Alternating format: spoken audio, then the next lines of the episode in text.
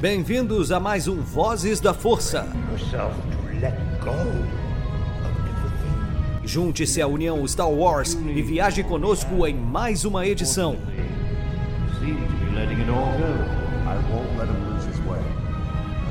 Seja também a fagulha que manterá a chama de Star Wars acesa por muitos anos.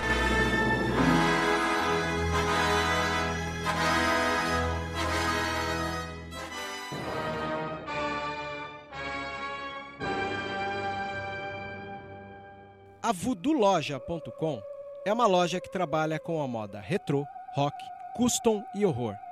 São 11 anos da cena alternativa. Se você não conhece, visita lá. Tem no Instagram Voodoo Loja, uma das melhores lojas e parceira nossa. Isso é rock and roll puro.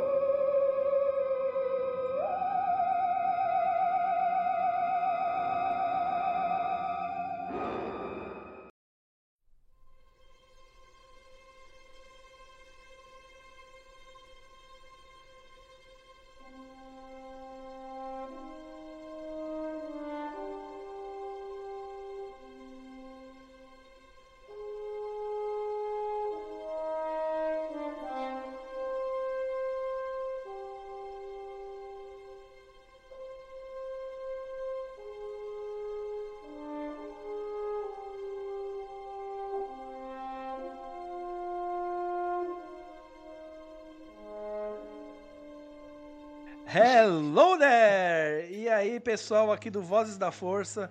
Faz tempo que vocês não ouvem minha voz, mas quem está falando é Thiago Kenobi, do Enclave da Força, e fui convidado aqui pela galera do Vozes para hostear hoje, para falar de Bião, obviamente, né? Mas antes de começarmos a falar, vamos passar a palavra para os anfitriões aqui do Vozes da Força para falar com vocês aí.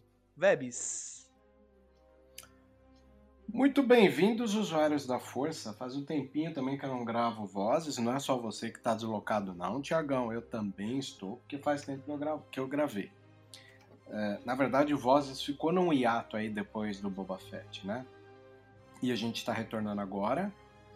Esse é um, uma análise né, sobre o- os dois episódios do Bião, nome carinhoso que nós demos e que descobri agora há pouco que o João Jedi, na hora que entrevistou o Ivan McGregor lá na Celebration, fez questão de pedir pro Ivan repetir o termo bião. Eu tô muito feliz com isso, que vocês não têm ideia. Eu também tô. Inclusive, ele jogou um Hello There lá só pra ele falar Hello There, né? Ah, Ah. meu, genial isso daí. Eu teria o que falar. Tinha que Por ter que eu o falo, sotaque, cara. né? Tinha que ter o sotaque dele.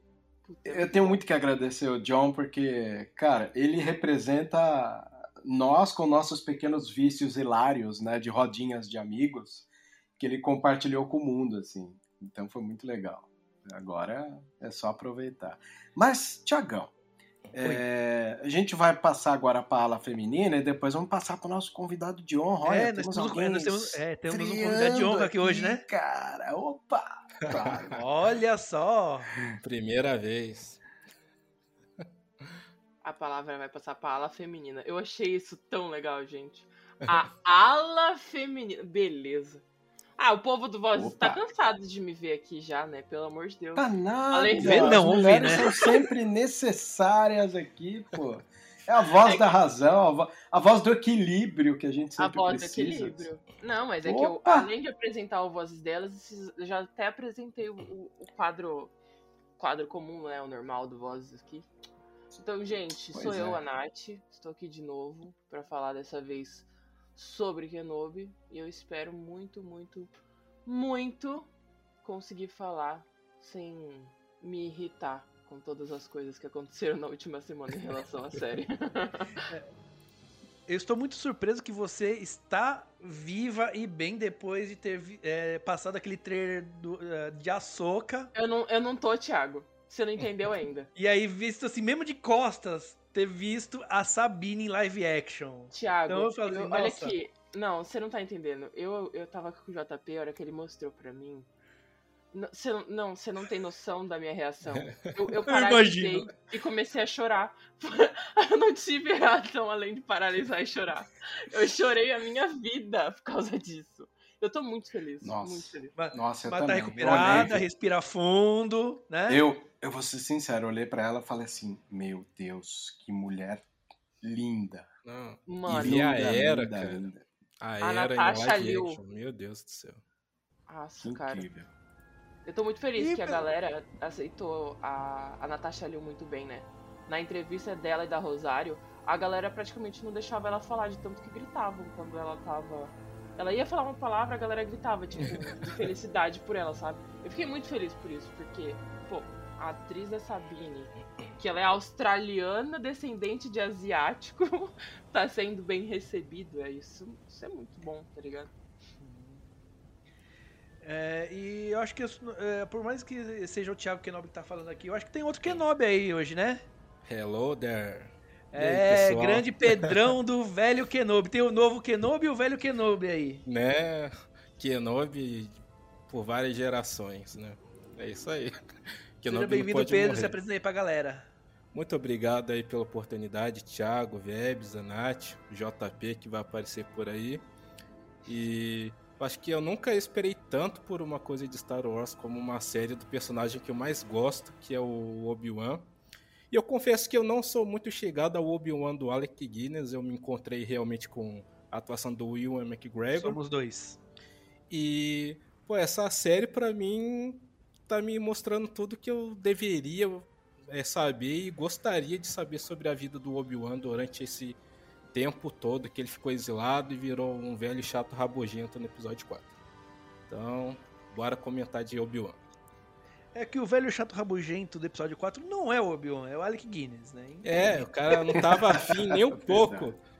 Tava nem um pouco Não, afim não, de não, fazer não. aquilo lá. Não tem só eles. Tem o Harrison Ford também, né, gente? Não podemos esquecer que Harrison Ford não curte muito seu Han Solo. É isso. É É, isso mas aí. você sabe que eu acho que eu acredito que ele gostava naquela época?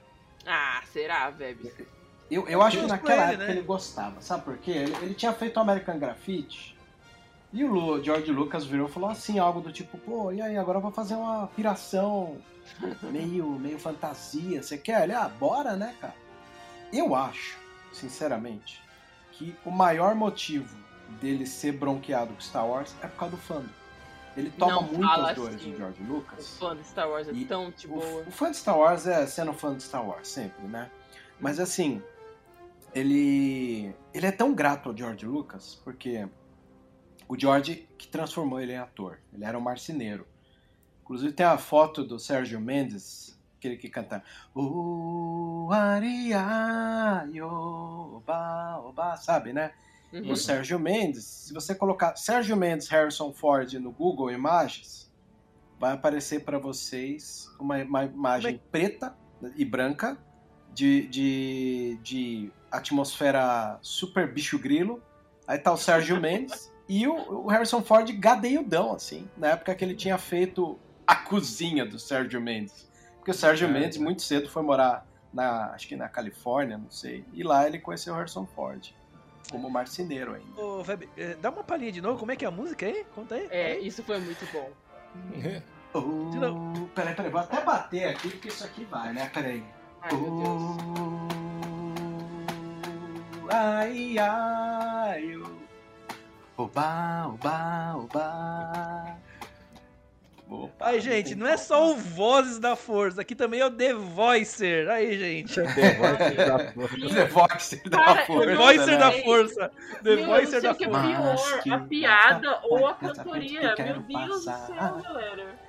Esse samba que é o samba. Pedro nunca apareceu aqui, vocês estão Esse fazendo essa samba palhaçada que é um comigo. misto de maracatu. Pedro, desculpa. Samba de preto velho. Por favor, Pedro, me desculpa.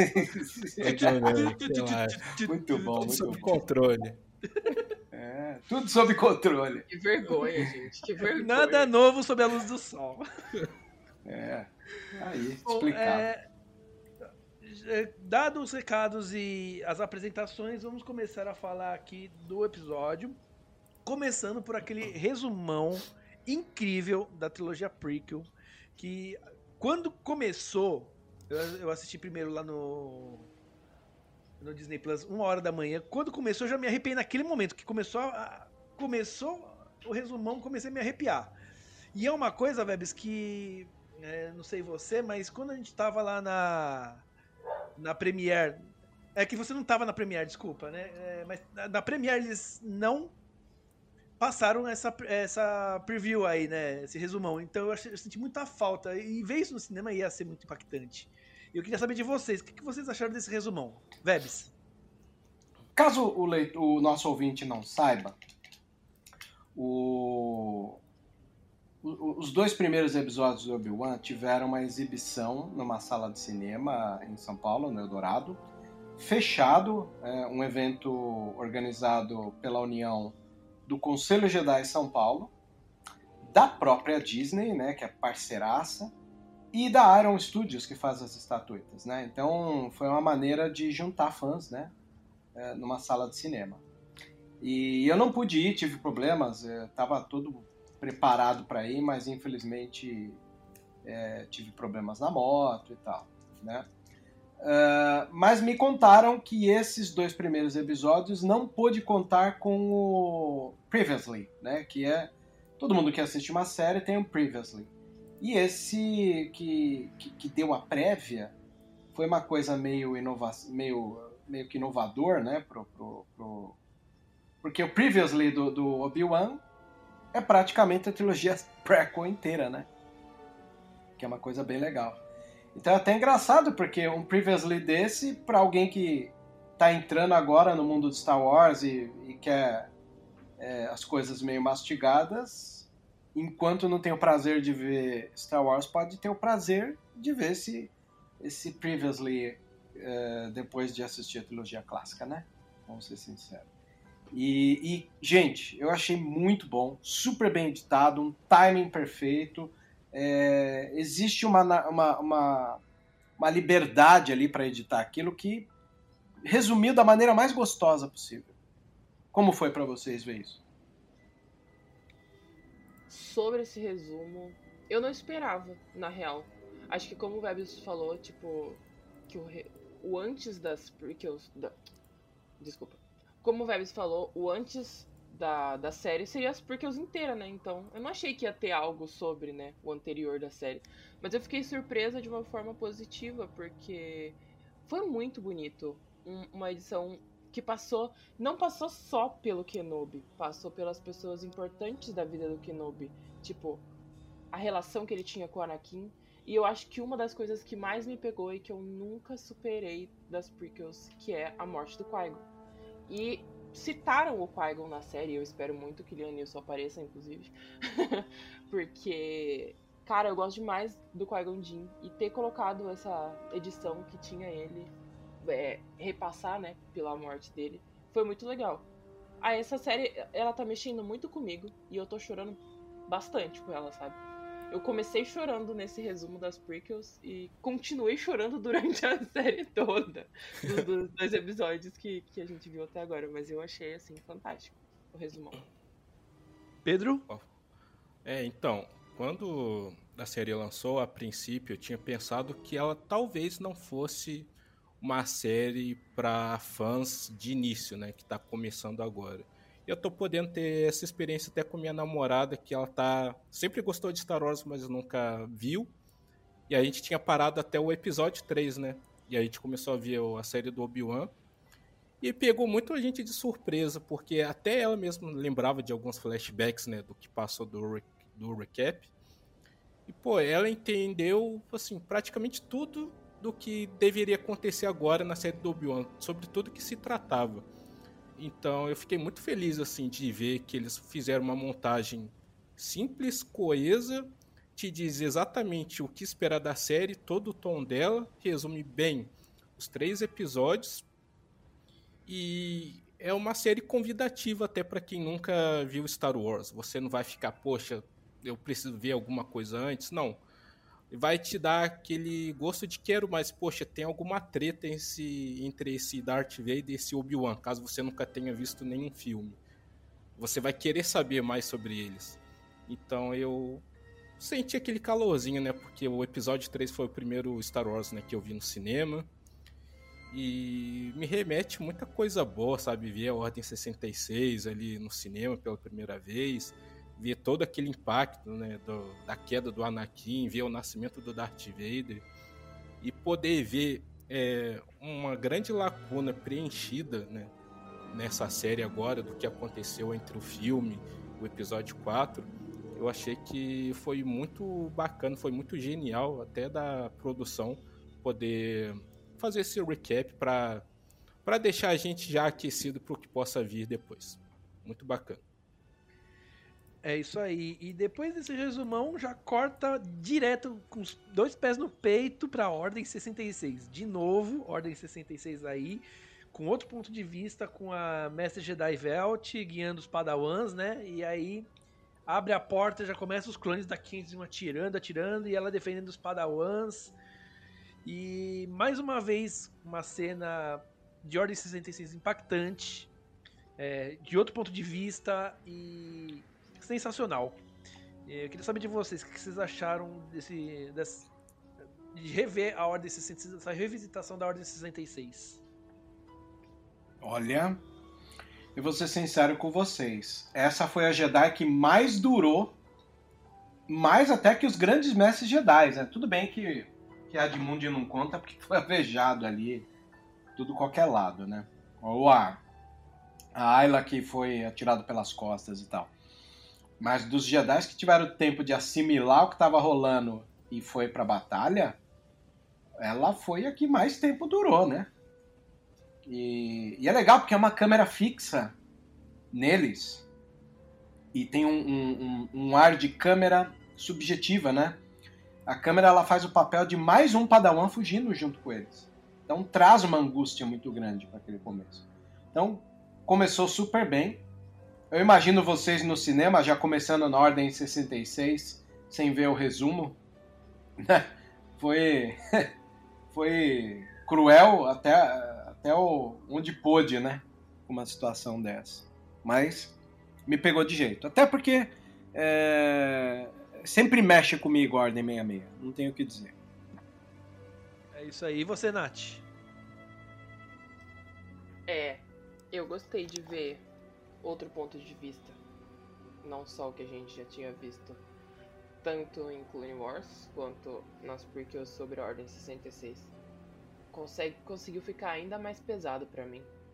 Eu achei, eu cheguei a achar em alguns momentos que iam colocar o Anakin ainda como Anakin, né? Aliás, o Vader sem a armadura, porque na verdade ele já era Vader ali, matando uma galera mas não colocaram, colocaram só os clones. E eu gostei de ver esse, essa outra parte da, da Ordem 66. Eu só queria entender, é que assim, né, uma galera falou, ah, será que aquela criança lá que tá, tava no meio seria a Riva, né, a terceira irmã? Não sei. Não sei se eu acredito muito nisso, porque achei muito jogado. Mas eu queria entender o porquê que colocaram uma cena diferente do que a gente já tinha visto antes, porque eu até então eles reaproveitavam muito as cenas das prequels para colocar ali, né? Então, queria entender exatamente o porquê que colocaram essa, essa cena aí. Mas eu gostei. Pedro?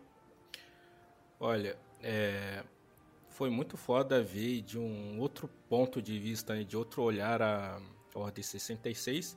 É um período que mexe muito comigo, desde o episódio 3, desde a novelização do de Vingança do City, do Matthew Stover, que eu sou apaixonado por aquele livro. E você vai só agravando, sabe, todas as consequências aí com Fallen Order, com os livros, com Clone Wars. E uma das coisas mais legais que eu curti foi que é a primeira vez que a gente viu os clones live action, né? Porque no episódio 3 eles eram CGI, né? Então a gente realmente viu os clones como pessoas mesmo, o negócio é palpável de verdade. E foi muito bem feito. Tanto que a releitura do Templo Jedi dos filmes, dos jogos, continua a mesma coisa. E a gente vê como foi grandiosa essa batalha né, dentro, dentro do Templo Jedi. A gente só tinha visto ali as coisas remetendo mais ao Anakin, né? Até porque no filme o foco era a queda dele. E a gente vê que foi uma batalha massiva mesmo destruiu tudo em todos os lugares da galáxia. E eu achei bacana também ver um outro ponto, né, de Coruscant, né? Não é aquela selva de pedra, né? Coruscant tem ali a sua vegetação, sabe? Tem o lugar de paz, de equilíbrio, que é ali o Templo Jedi, coisa que no episódio 3 eles não conseguiram explorar. E é legal, uma coisa que eu acho mágico em Star Wars é você olhar para um determinado lugar e você pensar, pô, é, sei lá, o Baby Yoda esteve ali, o Conde Dukan esteve ali, sabe? O Anakin está em algum lugar ali na, naquele palácio. E vai fazendo, sabe, uma junção, você vai tendo o DNA de diversos personagens, diversos acontecimentos em um mesmo lugar. Isso eu acho mágico, sabe? E Ordem 66 é como se fosse a crucificação de Cristo, né, em Star Wars. Isso daí faz parte do, do cerne de Star Wars. Não tem jeito. Caramba, Pedrão, essa foi profunda, hein? Nunca parei para fazer essa conexão, mas realmente tem um, o mesmo peso ali, né? Nossa, é? bicho. É inspirado, foda. Pedrão. Inspirado, inspirado. É isso aí. Bom, então, acabando a Ordem 66, nós temos um pulo, né, é, do tempo para 10 anos com um panorama geral de Tatooine, né? E logo, logo de cara também Inquisidores chegando em Tatooine, que é a, a terceira irmã, que é a Reva, a Riva, não sei como é que se fala, Reva, Riva, não sei. É, o quinto irmão e o grande inquisidor, né? O, o cabeça de ovo de Páscoa. É, e, então eu queria saber de vocês, assim, é, que vocês acharam do design dos Inquisidores? É, incomodou vocês o Grande Inquisidor? Eu já tive alguns embates com os amigos lá na Sociedade Jedi sobre isso, mas eu sou da ala que liga pra história, né? Eu não tô muito ligado em roupinha e cosplay. Eu acho que. Você tá falando o... do Jack, né? O Jack reclamou, não, né? Não, mas o Jack. O Jack reclamou, né? Jack, Jack, Ele você achou. me paga, Jack. o Jack é o reclamão que a gente ama, fala aí, né? É. Ele reclama, a gente abraça com amor, meu amigo, enforcando meio com amor. Xinga, mas xinga com amor, né? É. Não, é, então, e ele se apega muito nessa questão, né? Ele, ele se ligou em detalhes da roupa do Boba Fett ali, foi foda. E eu não ligo muito, eu sou o cara da história, sou o cara que, porra, mano, vai ter que contar a história. Você vê, né? A série do, do, dos Anéis de Poder que tá pra estrear tá com toda a polêmica aí também. Onde a galera tá reclamando que não existe elfo negro. Aí eu lembro da galera que vira pra galera que usa esse racismo velado e fala, amigo, elfo não existe, né? Então, eu acho que o, o principal da história que você tem que se ligar é o quê? A história tem que ser contada. É a questão do, dos homens de número, a relação deles com os elfos. Se é uma relação homem-elfo, pouco importa se o elfo é negro ou branco, se o, o homem é preto ou branco. Ainda está dentro da variação e da pluralidade das raças humanas e élficas. Então, é a mesma coisa comigo, assim, eu não vou reclamar. A começar que esse ator, o rapper, é, ele é um cara que eu já me apaixonei pela atuação dele em Homeland, né? Ele é um agente que uns caras é, islamista, extremista é, experimentam nele numa câmera de gás umas químicas e ele fica é, fica lerdo das ideias, né? Aí, cara, o, o personagem que até então para você era um personagem qualquer, ele te leva nessa série do Homeland. E quando vi que era ele que interpretaria o, o Inquisidor, eu fiquei muito feliz. Óbvio, né? A gente vai chegar lá no problema, assim. Eu achei que ele veio pouco, né? É, mas promete, promete ainda. E outra, volto a dizer assim. É, a Disney, Marvel, Disney, Lucasfilm tá tendo esse costume de soltar as coisas antes do tempo, né? Inclusive abriu aí uma polêmica sobre quanto que as pessoas estão trabalhando lá dentro para entregar a demanda em dia e tal. Às vezes o trailer é aquilo, eles dão o produto inacabado e vão trabalhando no processo. Mas eu gostei. Né? Achei que ele cumpriu ali a função de chegar e causar um gelo na galera. Eu gostei também. Eu achei que É que eu, eu acho que eu também me importo muito mais nesse, nesse sentido com a história do que com a aparência do personagem, né? Eu realmente, pelo menos do Grande Inquisidor, eu não me incomodei tanto. Talvez eu ligaria para personagens como a Hera, a Sabine, aí sim, talvez eu ficasse incomodada, não vou mentir. Mas é, ali eu fiquei, achei bem tranquilo. Eu acho que é como o Vibes falou, ele fez o trabalho dele. Ele chegou e colocou medo na galera. Fora os outros irmãos, né? Os outros inquisidores. Eles colocaram medo também. E essa parada de discussão de cor das pessoas, maquiagem das pessoas. Gente, pelo amor de Deus, sabe? Que coisa mais boring. As pessoas se importam demais com uma coisa que não precisa.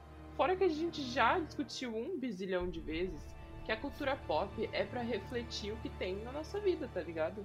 Ela reflete a nossa vida, reflete a política, ah, desculpa, Star Wars não fala de política, gente, eu esqueci. É, não fala. É, eu esqueci Nem um desse pequeno detalhe. fala da cor das pessoas, fala do- dos problemas que a gente tem, das soluções que a gente tem. Então, tipo, que, que discussão mais desnecessária é essa, não é mesmo? Mas foi muito legal ver, ver eles chegando ali em Tatooine e, e geral ficando em choque. Pedro? Olha, eu curti bastante. É, a, a primeira vista, né, no primeiro trailer, causa uma certa estranheza, porque assim, você está acostumado a ver o personagem de forma cômica, né, cartunesca, como um desenho, porque ele precisa de mais expressão. Só que é aquilo que o Vebs falou, né, por causa de prazo ou outras coisas que acontecem na produção, o cara manda daquele clipe ali que nem terminou ali na pós-produção, é isso daqui que vai ter no trailer. Tanto que, se não me engano, nem tinha o olho amarelo, né? O Grande Inquisidor no primeiro trailer. Porém, nesses dois episódios que lançaram, na hora que você olha pra ele, eu não sei se é porque a gente já acostumou, né, a ver ele daquela forma, mas falei, poxa, eu olho pra ele e penso, pô, é o Grande Inquisidor. O cara tem a postura, tem o jeito, tem a voz. E ele põe medo, como ele colocou lá em Star Wars Rebels. Óbvio, né, que Rebels, ele já, ela já é uma série muito mais adulta, bem bem trevosa mesmo, sabe? Bem dark Rebels. Mas pra mim o figurino dos inquisidores, pra mim ficou sensacional. Em Rebels a gente tá acostumado a ver a maioria deles com máscara, né? cada um de um jeito. Mas assim, eu não achei que a Reva deveria ter uma uma máscara, até porque eu acho que ela tem que representar uma coisa muito maior, né? Então, mais um motivo para ela não usar uma máscara, né? Ela tem uma personalidade completamente diferente, assim como o Grande Inquisidor. Ela deve estar ali pau a pau. Mas eu achei sensacional todo, todo o figurino deles. Eu achei que representa os Inquisidores mesmo. E bora ver o que, que eles vão, vão aprontar aí nesses seis episódios aí. É, E pegando o gancho que você tava falando da personalidade da, da Riva, né? É, você Aham. vê, né, como que ela é desobediente, né? Ela é impossível e quantas vezes o Inquisidor chama a atenção dela por conta disso, né? Pra caramba. Você pensa, pô, ela não tá do lado deles. É, então, tipo, ela bate de frente assim, sem medo de levar sabrada, né? Não tem, Ela filho. tá do lado, ela tá do lado do nariz dela, que tá farejando onde tá o Obi-Wan. Ela tá muito preocupada. E eu, eu acho que ela tá reprimindo uma paixão muito grande pelo Obi-Wan. Vixe, começou o Mas- chifre. Mas ah, sabe você o que sabe eu- que eu tipo Thiago, não não. Por isso Se eu tenho falei. oportunidade, eu tipo. Olha, mas sabe o que, que eu pensei esses dias também? É, relacionado até a mensagem que o Obi-Wan deixa, né? Que ele recodifica a mensagem pro, pra Ordem Jedi, pros Jedi sobreviventes não voltarem, né? Pra, lá pro, pra Coruscant. Talvez ela tenha interpretado aquilo, se ela for a Jedi mesmo, né? Que aparece lá no episódio 1, ela deva ter, impre- ter, impre- ter interpretado aquilo como uma forma de abandono. Tipo, poxa, um dos grãos mestres da Ordem Jedi, um, um da Elite, simplesmente fala pra gente ficar escondido e esperar. Falei, pô, cara, eu sou uma criança, eu tenho que 12 anos. Você vai mandar eu esperar num planeta que eu não sei que, que tem, o que, que pode acontecer. Ninguém veio buscar a gente, ninguém deu notícia de nada. Então eu acho que talvez se ela tiver alguma relação com Obi-Wan, talvez possa ser algo relacionado a isso, ter interpretado como um abandono da ordem, né, para para com os outros Jedi também. Não sei. É, é uma possibilidade. É isso aí. É... E depois, né, que temos aquela cena, essa cena dos. É, deles perseguindo o Jedi e tudo mais, né? E o Inquisidor chamando a atenção dela, a cena corta, né, pro. onde o Obi-Wan tá, né? Obi-Wan tá. açougueiro. Obi-Wan açougueiro. Quem sushi diria? Man. É, sushi Man. é, aquilo ali é um sushi, filho. Só faltou flambar. Meu Deus do céu. o açougueiro, General Kenobi. Quem diria, né? Então, quero saber de vocês. que mais lutou ia virar açougueiro. Não, hum, e assim, é como que eu falei, é como que eu falei no vídeo meu também, assim, é, você vê é, que nesse episódio o Obi-Wan ele tem poucas falas, mas você vê no olhar dele as expressões que o Evan McGregor faz, você consegue é, ver o que ele tá sentindo, às vezes ver o que, tá, que ele tá pensando. Uhum. E. Ô, ô Tiagão, já que você citou em, em, expressão do Bião, no trailer tem um plano que eu não rolou ainda. Eu, pior que na minha cabeça eu criei uma expectativa que espero que seja dali. É um que ele tá franzindo a testa e fechando, semicerrando os olhos. Sei, sei. É, no primeiro trailer, é, essa imagem vem acompanhando a respiração do Vader. Eu não sei se é a hora que ele vai rever o Vader pela primeira vez ou não. Se for, vai ser de um impacto tremendo, né, cara? Porque. Cara, aquela cena, aquela pequena atuação dele, semi-cerrando os olhos, é bonito demais. Uhum. Então, torcida. É, com certeza. Então, aí, né, você vê, né, que ele. É a, é a rotina dele. Ele vai lá, tá cortando a carninha, guarda um pedaço, vai bater ponto, vê que alguém tá sendo maltratado e ele finge demência e não ajuda, não faz nada, né, pra ter, não, não ser descoberto, né. É... Então eu queria saber de vocês essa, essas, é, essa rotina do Obi-Wan, tudo que ele tem passado aí, o que, que vocês têm a dizer com relação a isso, Vebs? Cara, eu vou ser sincero com você. Star Wars sempre e em todo momento, para mim, vai ter um significado primordial sobre como as democracias morrem. Então, é, quando eu vejo uma situação como essa que o, o, a série do, do Bion trouxe aí, ele vai mostrar para nós como nós, ao ficarmos inertes a uma coisa ruim que esteja acontecendo, é prejudicial para quem guarda é, sem poder reagir. Percebe? É, porque aquela coisa, o Império implementou uma ditadura ali, né? Ao implementar política, essa, gente, essa... calma, calma. O Web está falando caso tiver política, tá bom? Lembra sempre. Caso, caso, mas Star Wars não tem, né? A gente sabe que. mas caso implemente uma ditadura lá, é, tem coisas que você não pode reagir contra, porque não é democrático, é uma ditadura, né? um regime ditatorial autoritarista. Então, é, na minha concepção, você ter os olhos do Bião vendo as coisas erradas acontecerem e ele não poder fazer nada é um pouco uma maneira de você cutucar as pessoas, porque convenhamos, né? Embora muita gente está chamando as séries da Disney de, de e tal, que é extremamente imbecil às vezes, né? eu vejo muito como visão de mercado. Nesse momento, se for lacrador, eu acho da hora e necessário. Porque nós tivemos o tempo inteiro no mundo é, a cultura de líderes né, de países que eram extremamente é, autoritaristas e repleto de problemas né, que o autoritarismo pode trazer. Então, na minha concepção, a gente tem que, que entender que o mercado cultural vai responder a isso. Principalmente que se você tiver um governo autoritarista, é, ele vai, é, na medida do possível, calar a cultura. tá? Isso é comum. Todos os países que, que tiveram regimes ditatoriais, autoritários, calaram a cultura.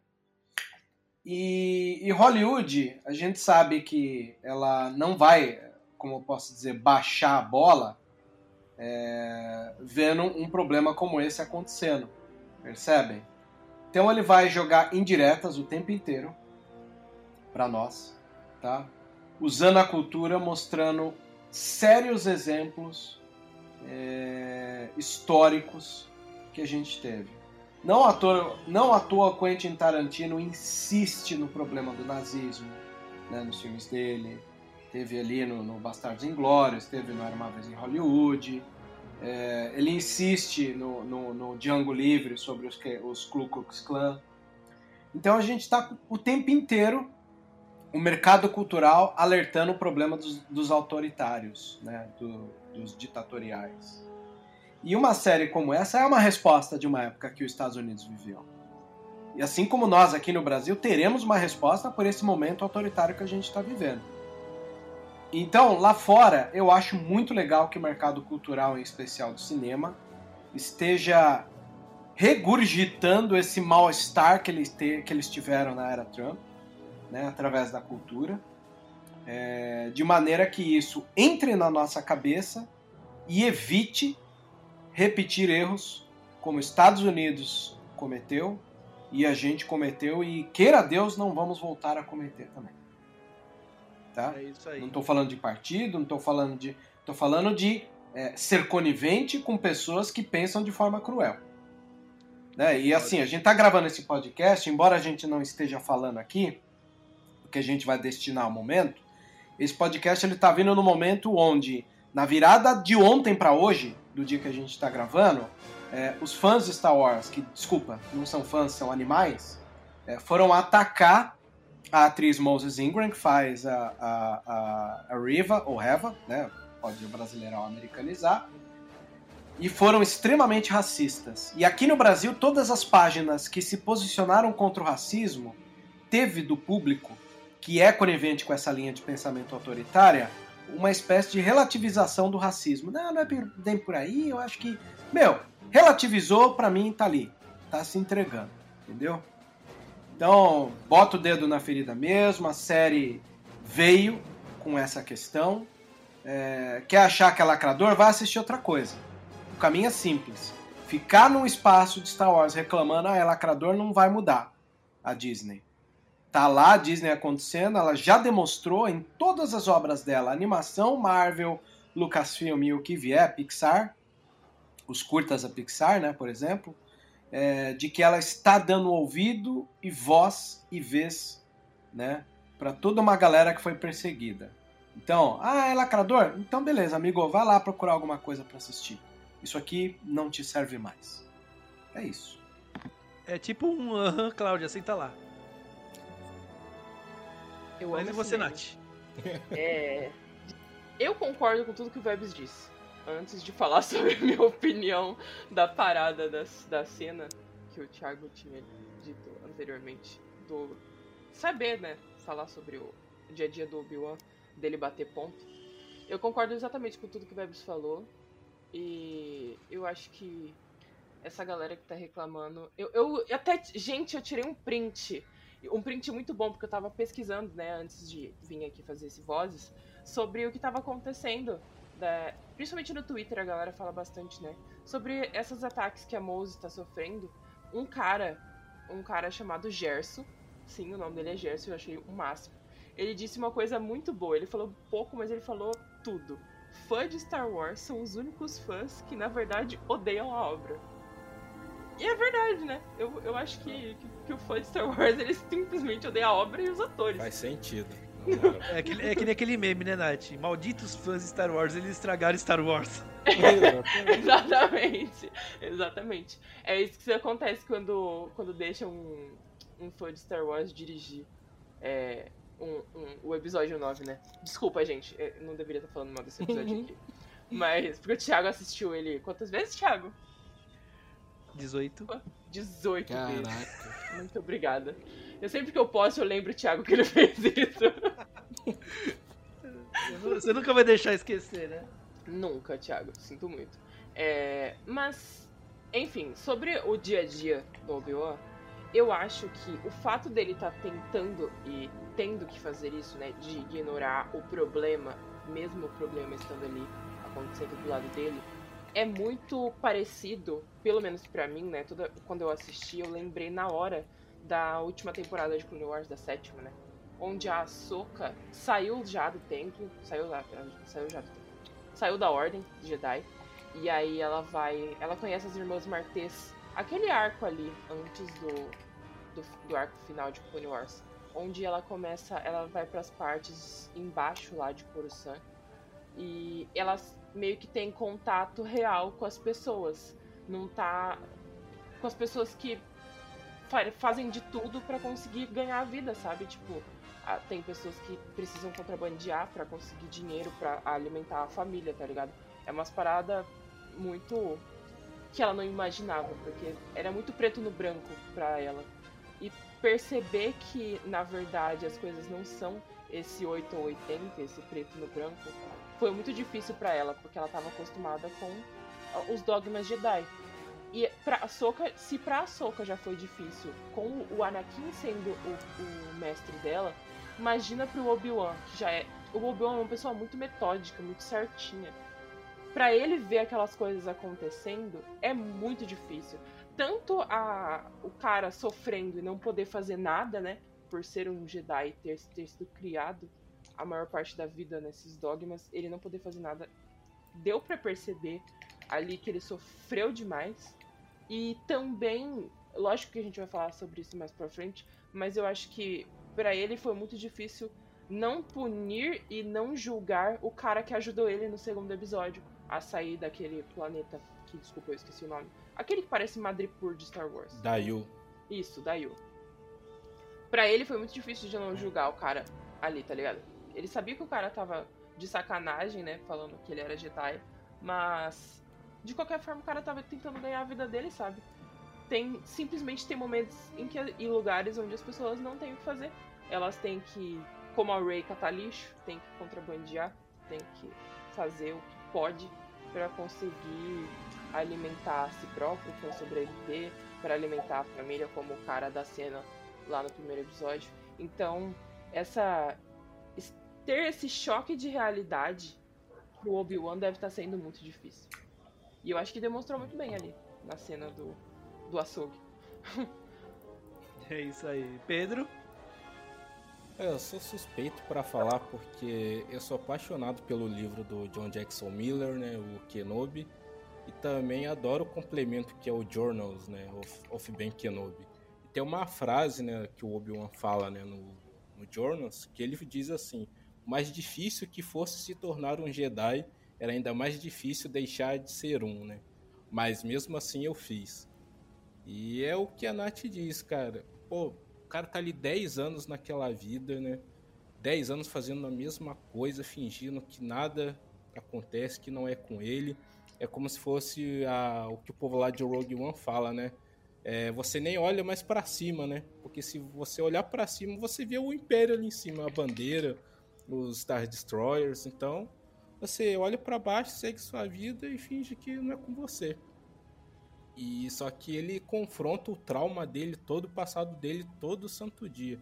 Seja ali pelos pelos pesadelos, seja pelos Stormtroopers, né, pelos resquícios, né, do passado dele lá com os clones, né, que a gente vê lá o clone mendigo. Pô, o cara ele tenta superar aquilo, mas não tem como, porque todo dia ele acorda e fala: "Poxa, será que vai ser aquilo mesmo? Será que isso daqui vai mudar?" Então, ele quer ajudar as pessoas e não consegue. Porque ele vivia numa época que, sei lá, pô, o chinês cobrou mais caro no seu pastel, você chama o Jedi, o Jedi resolve a treta, sabe? Era Jedi em todo lugar. E não tem mais isso, né? Hoje é só o Império e o Império ele usa da utilidade, né? O Jedi não pode te ajudar e eu tô aqui pra para estar tá no lugar deles, mas aí você vira meu escravo. Então, isso ecoa até no que o Luke fala, né, no episódio 8, né? eu com uma espada não vou mudar nada. Não é saindo com um sabre de luz que eu vou mudar alguma coisa. Então, o que o Obi-Wan pode fazer? Por mais que ele fosse um cara cheio de glória, renomado, tenha inúmeras medalhas, fosse um negociador, fosse general, ele é só uma pessoa, ele não é um Jedi. Um Jedi, a gente viu, sobreviveu o que com contra cinco clones, sabe, de uma vez ali no começo. É o máximo que você já viu um Jedi sobrevivendo com um tiro. Então, o que, que ele poderia fazer, sabe? Mas, Então, Pedro, Oi. ele é alguém na República. Ele era alguém. No Isso. Império, você só é alguém se você é o imperador ou o braço direito do imperador, né? Nem o, Essa nem é a o Não, pior, nem o Vader significa alguma coisa. É Pior que é, né? Tipo, é só o imperador, tipo. Só É ele só importa. ele. Então, o Obi-Wan ele vive do jeito que ele acha melhor, mas aquela pontinha de esperança, mas com medo, com insegurança, né? Porque assim, ele pode nem acordar no dia seguinte, né? Ele pode colocar tudo a perder. E ele já se culpa. Pra ele, o fato do Anakin ter caído pro lado negro é culpa dele, é tudo culpa dele. A galáxia tá do jeito que tá por causa dele. E não é muito desse jeito, né, que as coisas acontecem. Mas o Obi-Wan, ele já não aguenta mais aquilo ali, não. Sim, sim. E continuando falando dele, é, a gente vê, né, que durante a noite ele tem pesadelos e a gente vê flashbacks do, do episódio 3, né? E durante um desses pesadelos ele acorda e chama meio que desespero. Se vê que ele tem um desespero dentro dele, né? Ele chama por Qui-Gon, né? E nada acontece. Vocês acharam que o Qui-Gon poderia aparecer naquela hora, nem que seja por vozes? Por favor, por favor, que apareça. É o meu Jedi favorito. Então, o mínimo que eu posso ter numa situação dessa é a esperança de que ele apareça em algum momento, né? Então, eu, eu tô crente de que pode ser que o Ivan, que o Liam Neeson não pôde falar publicamente, mas eu, É. eu ia ficar feliz. Ele deve Ele estar sai- resgatando a filha dele, Vebs. Por isso que ele não conseguiu, É, né? não conseguiu aparecer em Star Wars. Tipo, que é? tipo, não. É tipo, sequestrar a Leia, sequestrar a Leia. Pera aí, deixa eu chamar o Qui-Gon aqui. É. Vai ligar, vai falar I will find you, I will kill you. Ai, meu Deus. Vai ligar pro Darth Vader desse jeito. Desse jeito, é. Ai, meu Deus. Mas então, assim, o Liam Neeson deu uma re- entrevista recentemente, um pouco antes do início da série, falando que ele é ator de tela grande, ele não é ator de série, né? Então não conte com ele pra série. Ele que Mas- lute. Eu não Não, ligo, ele- eu quero que ele apareça. Ô, Nath, ele tá usando a mesma estratégia do professor Xavier falando quem é Doutor Estranho, ou então o Andrew Garfield falando que não ia estar em Homem-Aranha lá. Então é, é pra despistar. É, a estratégia tá manjada já. Ah, mano, esse maluco acha que a gente é trouxa. Não, sabe o que, que é que me pega? Porque assim, ó, É. o Liam vai fazer o voz da, dele mesmo, do Qui-Gon, né? Lá no, na, na animação que vai ter o Qui-Gon como Padawan. Aí vai, vai o, o Liam aparece naquele resumão das prequels. Os caras estão achando que a gente é, que é besta? Que não vai aparecer ele, gente? Claro que vai aparecer, pelo amor de Deus. Tá Se tão- não aparecer, ô, Nath, eu vou depredar, não quero nem saber. Ô, Nath, isso aí tá tão manjado já que toda vez que algum ator fala assim, eu não vou aparecer, porque vai aparecer. Ah, vai. Certeza, Ah, Thiago. cara.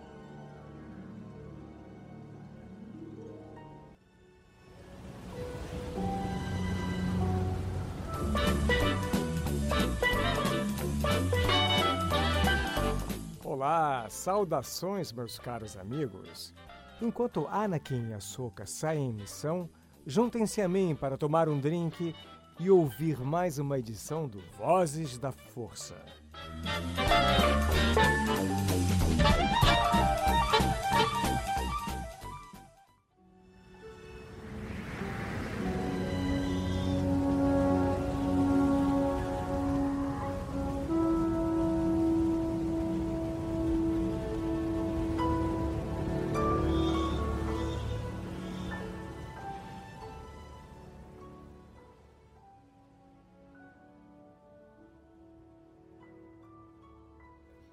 Assim, a princípio eu achei que não apareceria no começo, porque é aquilo, o Obi-Wan ele tá desligado da força, né? Tanto que ele pega a Leia lá com a maior dificuldade do Apertou o mundo. botãozinho de desligar. Né, fi? desligou o interruptor. Então eu acho que assim, eles devem colocar o Qui-Gon depois simplesmente para validar esse esforço que o Obi-Wan fez, sabe? De ele se abrir para a força de novo. Porque talvez o Obi-Wan ele não tenha conseguido falar com o Qui-Gon justamente porque ele se afastou da força. Então ele se afastou da força, eu acho que talvez não tenha como os fantasmas chegarem perto, não sei. Talvez ele mesmo tenha impedido o Qui-Gon de chegar perto, sabe? Mas Ou ele só será? tá observando.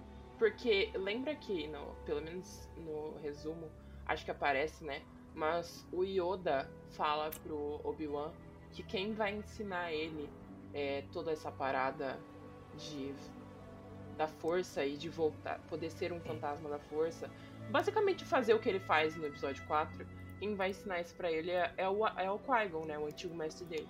Então, tipo, talvez é, agora que ele se reconectou com a força, porque, querendo ou não, ele ficou muito traumatizado pelo que aconteceu Uhum. lá no episódio 3, né? Na Vingança do Sith. Então, tipo assim, eu acho que talvez agora que ele se reconectou, principalmente depois de ter utilizado a força pra salvar a Kids Leia, eu acho que aí sim talvez introduzam o Qui-Gon pra começar a ensinar ele a voltar como fantasma, entendeu? Porque talvez É. o Qui-Gon consiga voltar como fantasma e ensine isso pro Obi-Wan. Seria legal. Eu gostaria de ver isso. Talvez seja a primeira lição do Obi-Wan é realmente começar a acreditar nas coisas que que vão acontecer, né? Na força realmente, porque ele tá desacreditado. Então, Sim. ele são é um conflito que ele que tem que resolver, da mesma forma que o Obi-Wan falava que o Luke tinha que enfrentar o Vader, né, para ele realmente ser um Jedi. O Obi-Wan ele tem que estar nesse deserto, se sentir sozinho para ele realmente se conectar. Para assim o Qui-Gon falar, ó, tô aqui igual o Drax, sabe? Comendo pipoquinha, vendo tudo. Mas eu tô aqui. Ai, meu Deus. Ai, caramba. Cara, você fez referência ao meu filme favorito da Marvel. Então, É, é o- é o. Drax, cara. Falou de invisibilidade, é o Drax, não tem isso. é o Jax total. E nós tivemos logo depois também, né, uma, um easter egg, assim, pequeno, mas sensacional, que foi, né, o Obi-Wan é, pegando lá do Jawa um Skyhopper T-16 em miniatura e levando, né, pro Luke de presente. Que é aquele mesmo brinquedo que o Luke brinca lá no episódio 4, mano. Sensacional aquilo. O que, vocês, o que vocês acharam desse, é, desse easter egg aí? Poxa, bem corajoso deles fazerem conexões utilizando objetos né, do filme. Eu acho legal, eh, mais assim pelo carinho, né? Eu nunca imaginei que aquela navinha que o, o Luke estava brincando ia ser utilizado para preencher um gap dentro de um ato de, de, de, de, de carinho da parte do Obi-Wan. Né? Então, poxa, lindo aquilo. Suou orgânico e não suou forçado. Suou E me marcou, né? me marcou. É, Todas as demonstrações de carinho dentro de Star Wars me marcam. Umas mais, outras menos. Como rolar na grama lá de Nabu, talvez não me Ei, marque ei, ei. tanto. Melhor romance de grama que você vai ver. Olha como você é ruim. Surfar no bicho lá de rolar É na que grama, né? ela não é tão convincente, mas eu gosto. Morte gosto porque o meu lado brega mexicano fala alto. Vocês sabem disso. Né? É verdade. Hum, E você, Nath? Cara, é que toda vez que eu vejo uma nave, seja ela a nave em si, do qual as pessoas estão utilizando pra voar, ou brinquedos de nave, eu lembro do Marcelo. Desculpa. O Marcelo do Jedi Center. Então, tipo assim, eu penso, cara, o Marcelo deve estar muito maluco com essa nave aparecendo. Porque qualquer nave que aparece, ele fica retardado. E. eu achei que foi muito legal pra pessoas como o Marcelo, sabe? Tipo assim, não é uma parada que me pega, porque são coisas e coisas, né? Pra mim, tem coisas que pegam muito mais do que outras. E a da nave eu achei muito fofo eles fazerem, tipo, putz, é, fizeram uma homenagem à trilogia clássica, a, ao George, o que o George Lucas fez, que foi extremamente corajoso. Então, tipo assim, isso eu acho legal. Mas ah, essa esse ponto de nostalgia e ser fofo dessa forma. É, é o que eu vejo, pelo menos que eu, que eu ouvi bastante dos atores de Star Wars falando na Celebration, é que tanto o, o Favreau quanto o Filoni, que querendo ou não estão envolvidos em todos os projetos atuais da Disney, né, nessa questão de série, é, eles fazem é pensar no fã, né, no fã de verdade, não nessa galera chata, imbecil e, e toda cheia dos problemas que a gente tava comentando anteriormente. Nos fãs de verdade que nem nós, assim, sabe? Que, que apareceu qualquer coisa de Star Wars, a gente tá, ai meu Deus, que coisa maravilhosa. Porque eu sou assim, gente. Qualquer coisa que aparece, eu fico, ai meu Deus, que coisa perfeita. É, eu Então sou eu assim acho- também. Menos que universo. Do- Dói, dói, chega a doer meu coração de felicidade, sabe? Então eu acho que esse tipo de coisa, esse tipo de, de momento de pegar uma nave, tipo uma coisa tão pequena, sabe? E colocar ali de um detalhe na série é, é, é pro fã. É pra galera falar, nossa, realmente pensam na gente. Estão fazendo uma parada que é, é, é um detalhe tão pequeno pra série, sabe? Mas que é algo tão grande pra gente. Eu acho essa, essa parada muito, muito bonita da parte, principalmente do e do Filoni, né? Quem tá por trás da maior parte das coisas. Não, eu não endeuso o Dave Filoni, apesar dele ter criado minha personagem favorita. Mas eu, eu tenho que tirar o chapéu dele pra ele. Isso aí. É, Pedro?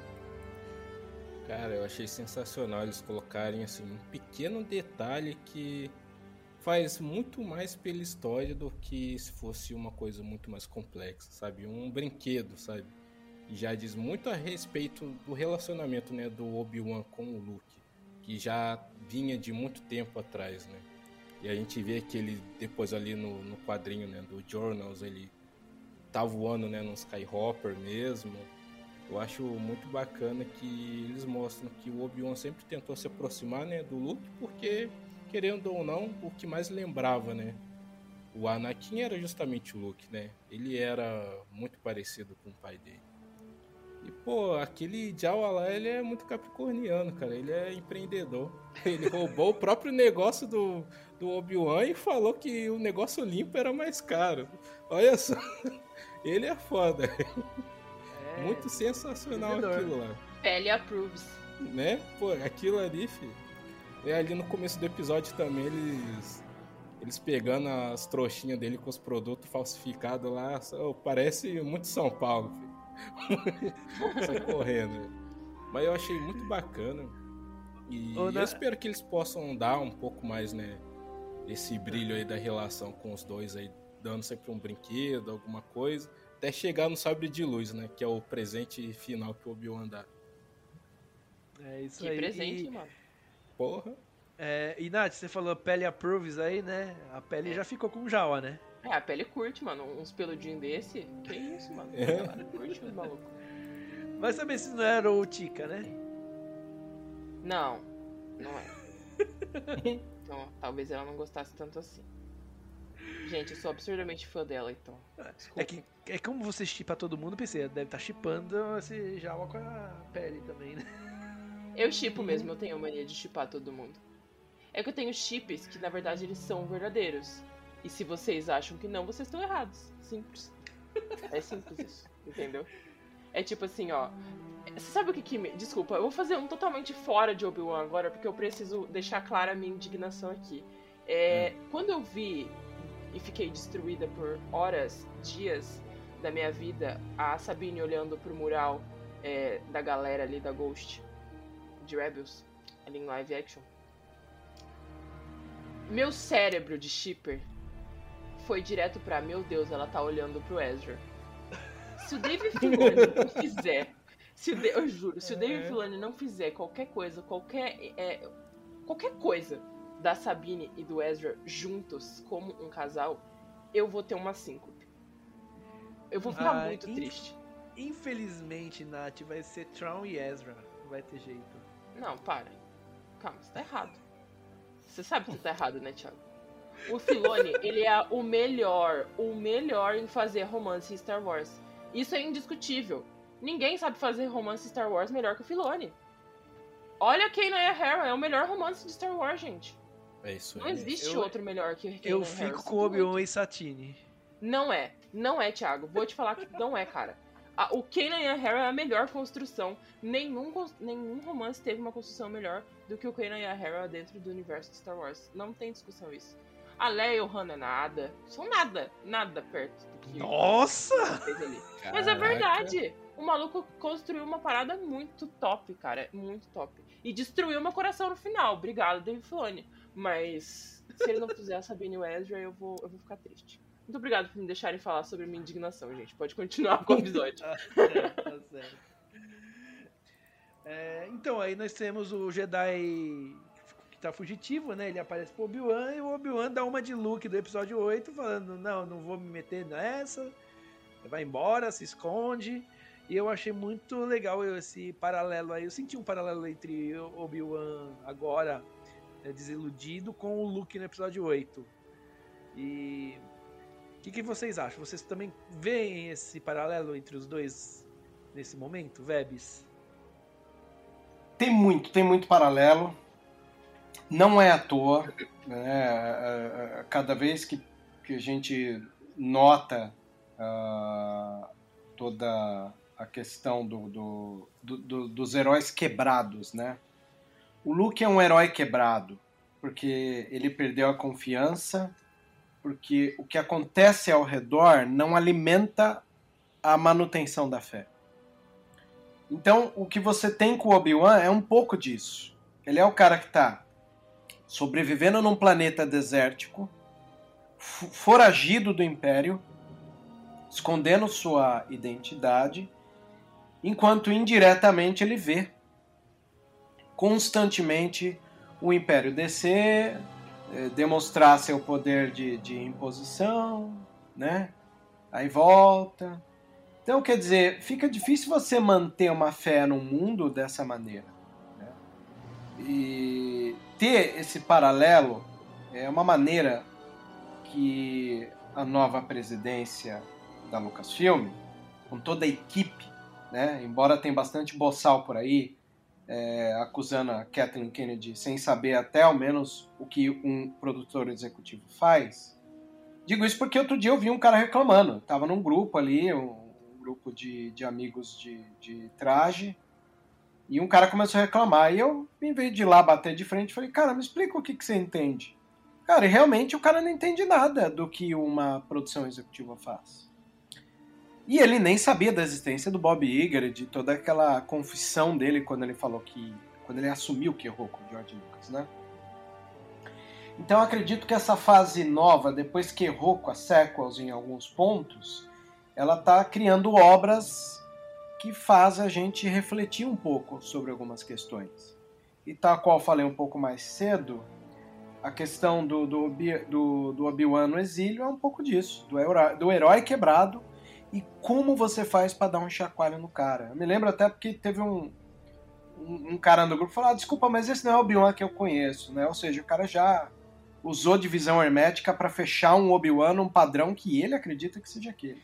É, o próprio Obi-Wan aí, fala, né, eu que peguei- no- pro Bale, né, que ele não, é- eu não sou mais o Obi-Wan que você conheceu. Cara, você chegou no exemplo que eu queria, Tiagão. Porque na hora que o cara falou onde já se viu, um, um Obi-Wan jamais ia ser daquele jeito. Aí eu comentei, aí que você não entendeu o papel do roteiro. O Obi-Wan precisava estar daquele jeito para que um Bel Organa saísse de Alderaan para viajar até Tatooine para dar um chacoalho no cara. E visualmente tem esse peso. Um cara super né, político famoso sai de um planeta todo limpo e organizado para ir lá naquela espelunca de, de Tatooine, numa caverna, falar com o velho que a gente foi descobrir que fedia. Falar, amigo, recompõe aí, bicho. Precisamos do herói. Agora, me disse o nerd que tá reclamando que a Moses Ingram é preta, que a série é lacradora, se ligou numa, numa situação como essa. E isso é o Star Wars que a gente sempre viu. Isso é pura jornada do herói. Não vi ninguém falar dessa cena. Porque a galera imbecil tá lá reclamando, né? Mas nós, da União Star Wars, de páginas que se ligam, a gente trocou pontos de vista daquilo que infla a gente, que inspira a gente. Então, isso me chamou atenção nos heróis quebrados. Qual é o elemento que vai acordar eles e consertar eles desse quebrado. Quem vai dar o chacoalho para eles voltarem a ter uh, uh, o chamado da vocação a cumprir aquilo que eles nasceram para ser heróis. É isso. Certo. E você, Nath? Primeiro que eu achei o máximo o Obi-Wan, a hora que o maluco vai, chega para falar com ele, ele dá uma de João sem braço e fala, cara, eu não conheço nenhum Obi-Wan não, meu nome é Ben.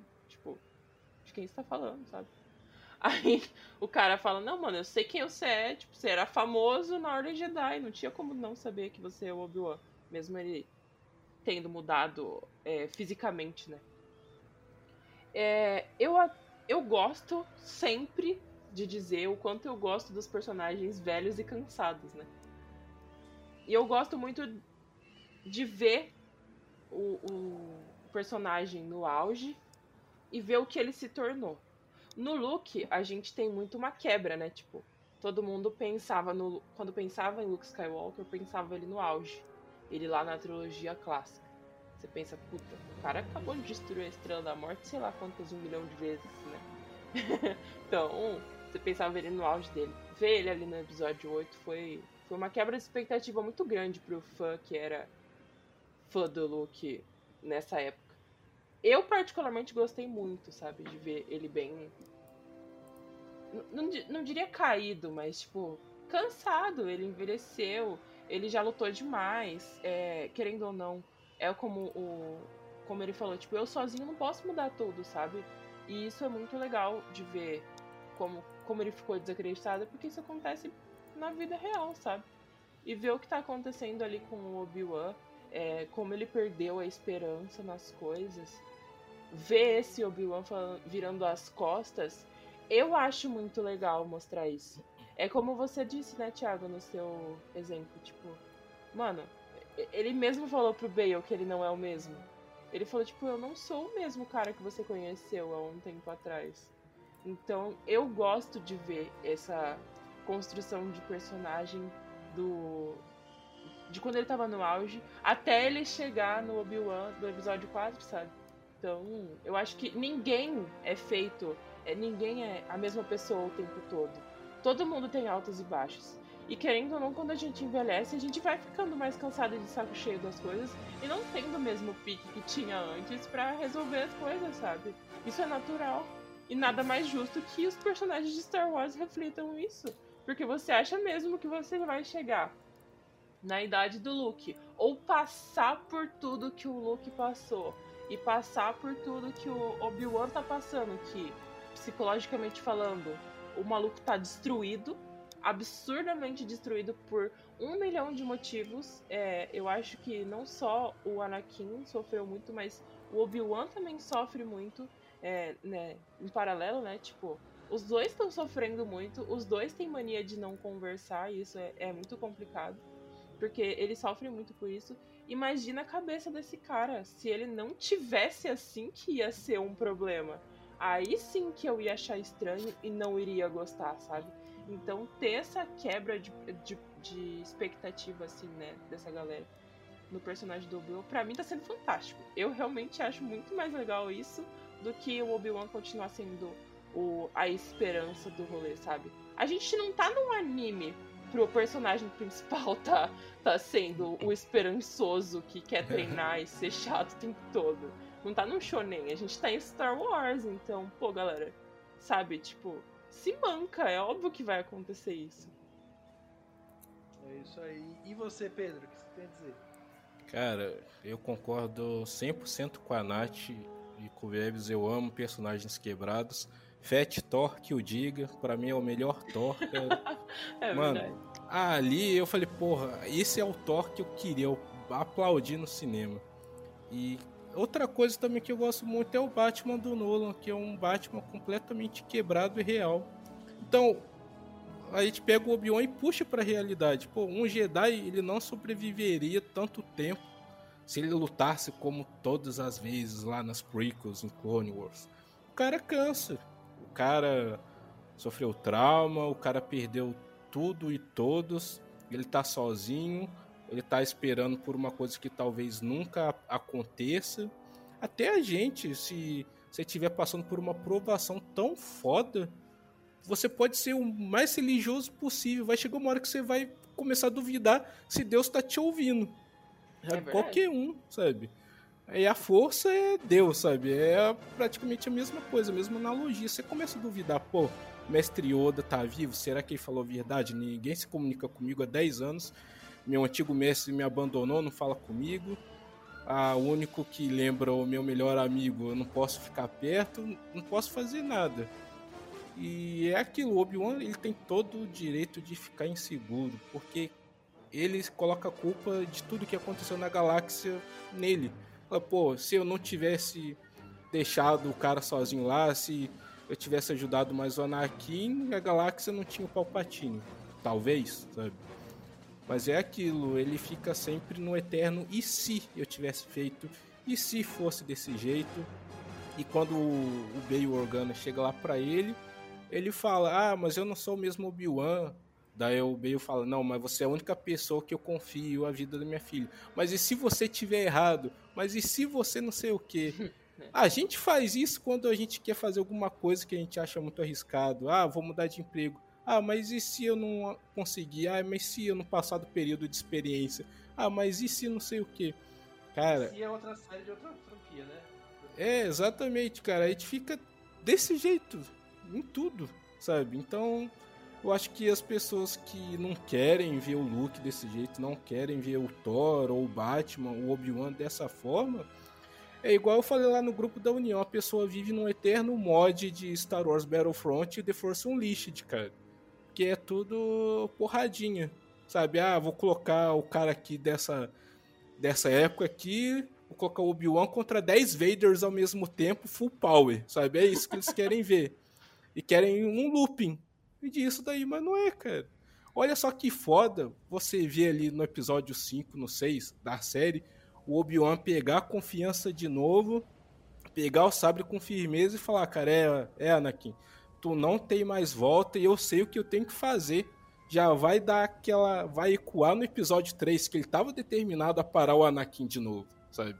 Olha só que poder que vai ter. Mas as pessoas não enxergam dessa forma cara tem que estar ali 100% a todo momento, mas ninguém fica desse jeito, velho. O cara já teria morrido há muito tempo. Nem no episódio 3 teria chego. Até porque na impulsividade o Obi-Wan queria ir atrás do Palpatine, né? Nem era do Anakin. O, o Yoda que parou ele, né? Falou: "Não, você não é poderoso pro imperador. Vai atrás do Anakin e eu dou meus pulos ali com com o Palpatine". Mas eu achei sensacional o Obi-Wan quebrado. Eu acho que é ali que ele mostra a força dele, sabe? O quanto ele tá quebrado, o quanto ele tem que lidar com aquilo. Ele ainda tenta dormir e eu não conseguiria dormir de forma nenhuma, sabe? É. Então, é muita responsabilidade para uma pessoa só. E muito sim, trauma, sim. né? É. Eu, eu queria fazer um, um adendo aqui, né? Se vocês me permitem. Eu tenho um lugar de fala no que eu vou falar agora, tá? Eu, eu já disse que eu sou o pior tipo de pessoa porque eu sou fã de DC, Marvel, Star Wars, anime e tudo que você pode imaginar aí. Então eu tenho lugar de então, fala como eu sou um, tipo, um pior tipo de pessoa também, porque eu sou da mesma coisa. É, então. você tá entendendo, né, Thiago? Essa galera aí que o Pedro tava falando, tipo, que gosta desses jogos que. Desculpa, a gente não joguei. Que aparentemente fala sobre personagens que estão sempre no seu auge.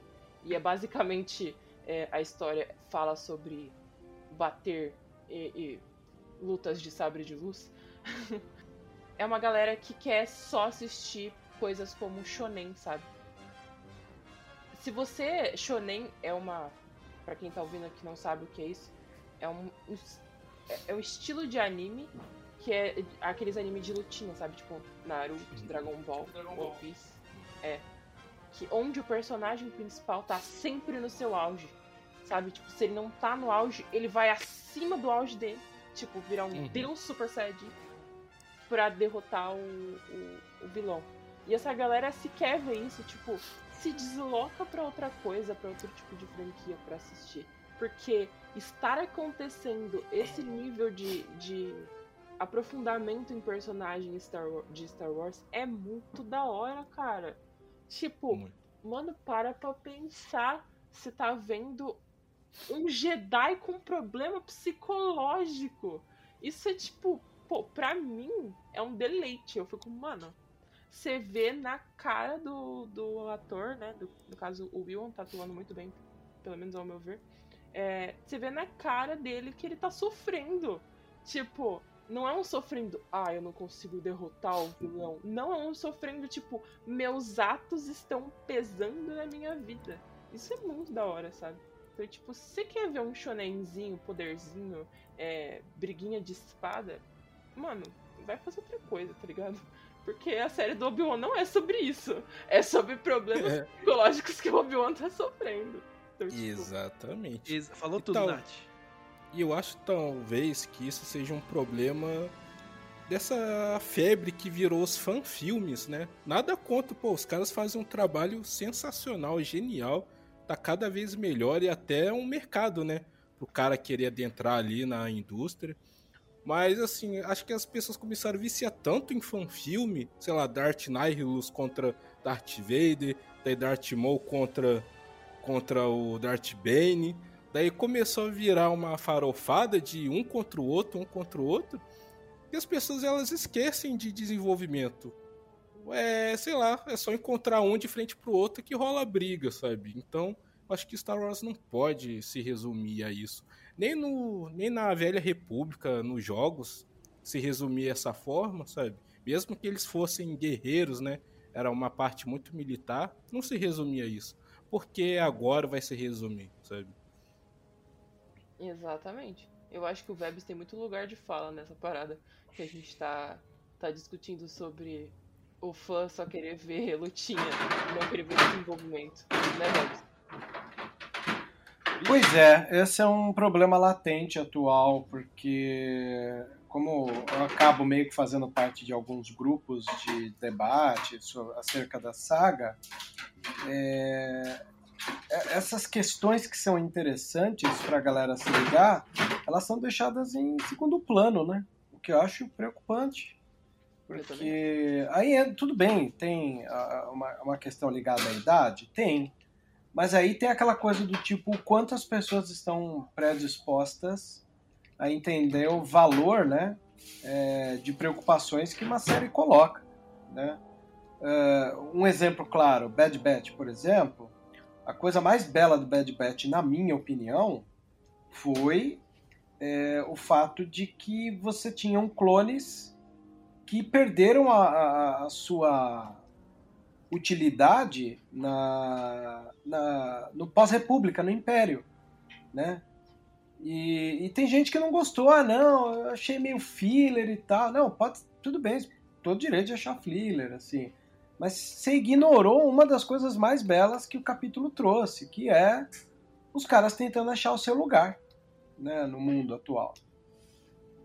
Então tem um- um- uma questão eh, que pesa bastante aí sobre o que ignoram eh, em relação ao que eu chamo de eh, proposta. Entende? Para tudo existe uma proposta e essa proposta não pode ser abandonada ou ignorada.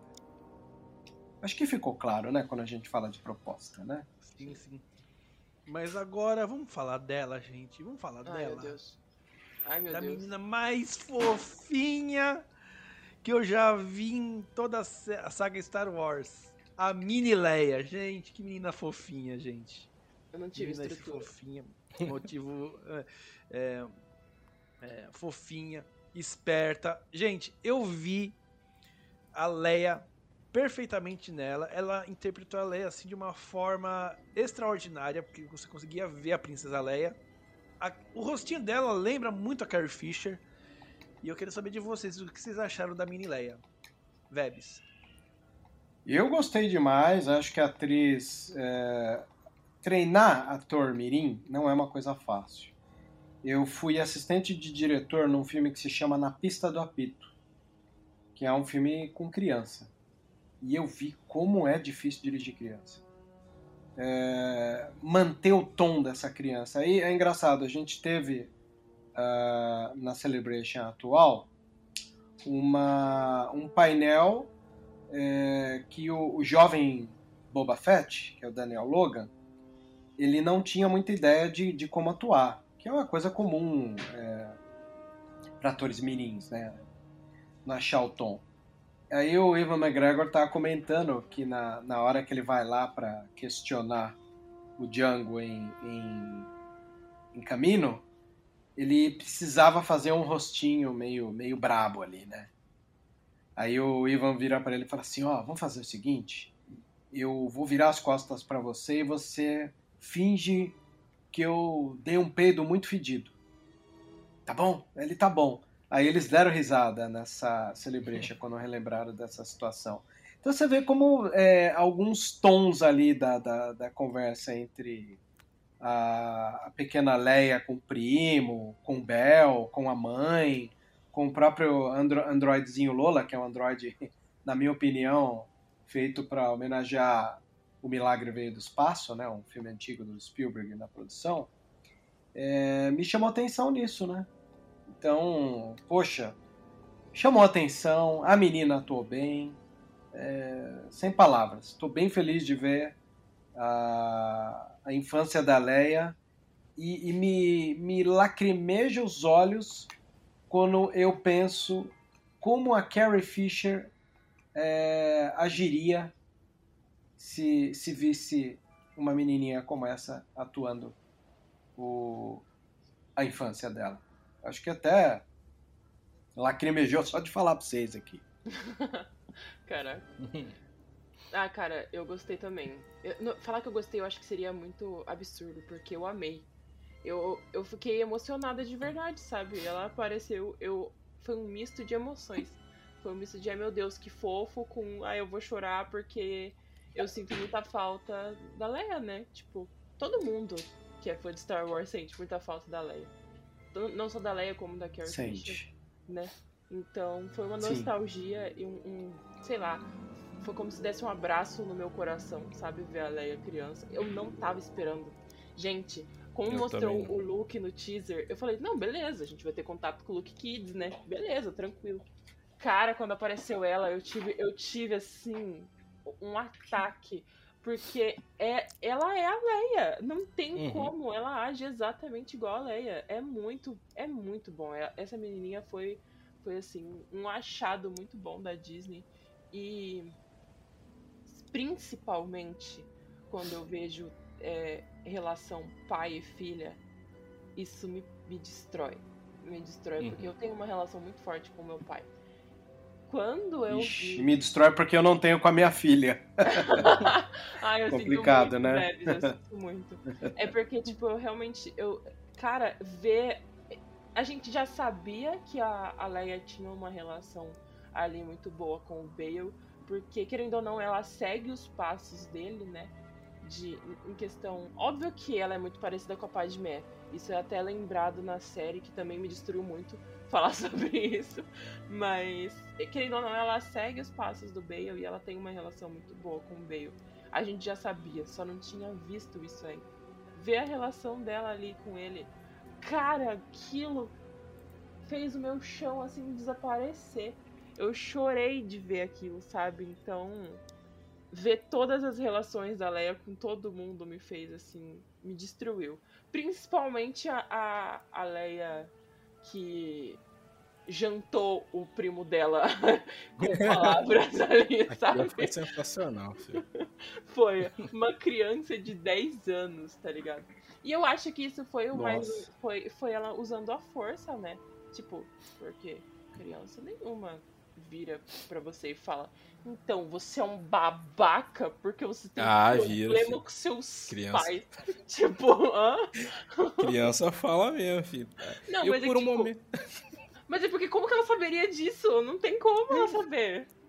Ah, mas ela tem que ser aquela criança que observa. É igual quando você tá na igreja, vira uma criança para você e fica te encarando o culto inteiro. Parece que tá vendo sua alma. Ó, oh, aquilo ali te dá um nervoso, medo, filho. Né, Aí você fala, cara, o que, que você tá vendo? Porra! Eu não vou negar, assim como a, a Nath comentou, eu fico na dúvida se isso foi a demonstração da força. Vai caber aos realizadores revelarem depois se isso era ou não. Se for, é legal porque é mais uma faceta da força que a gente não conhecia. Uhum. Pararam Porque ela ver? faz isso com o Obi-Wan, gente. É. É, então, ela analisa todo mundo ali. Então, é, eu fico na dúvida, né, sinceramente. Foi até mais Mas, sutil é, de como a É. Rey fez com Kylo Ren, né? Que o Kylo Ren Sim. tenta entrar na mente da Rey e ela fala: Você tá com medo, né? De não ser como Darth Vader. Foi muito mais suave. Verdade. Foi. Foi, foi. Até no boss. Ô, Bebes, tá levando bronca? Diga lá. Ah, não, acho que eu deixei alguma coisa aqui, a Nick comentou. Eu nem. É Pior que eu tava ouvindo vocês falar, não ouvi o que ela falou. Ai, meu Deus.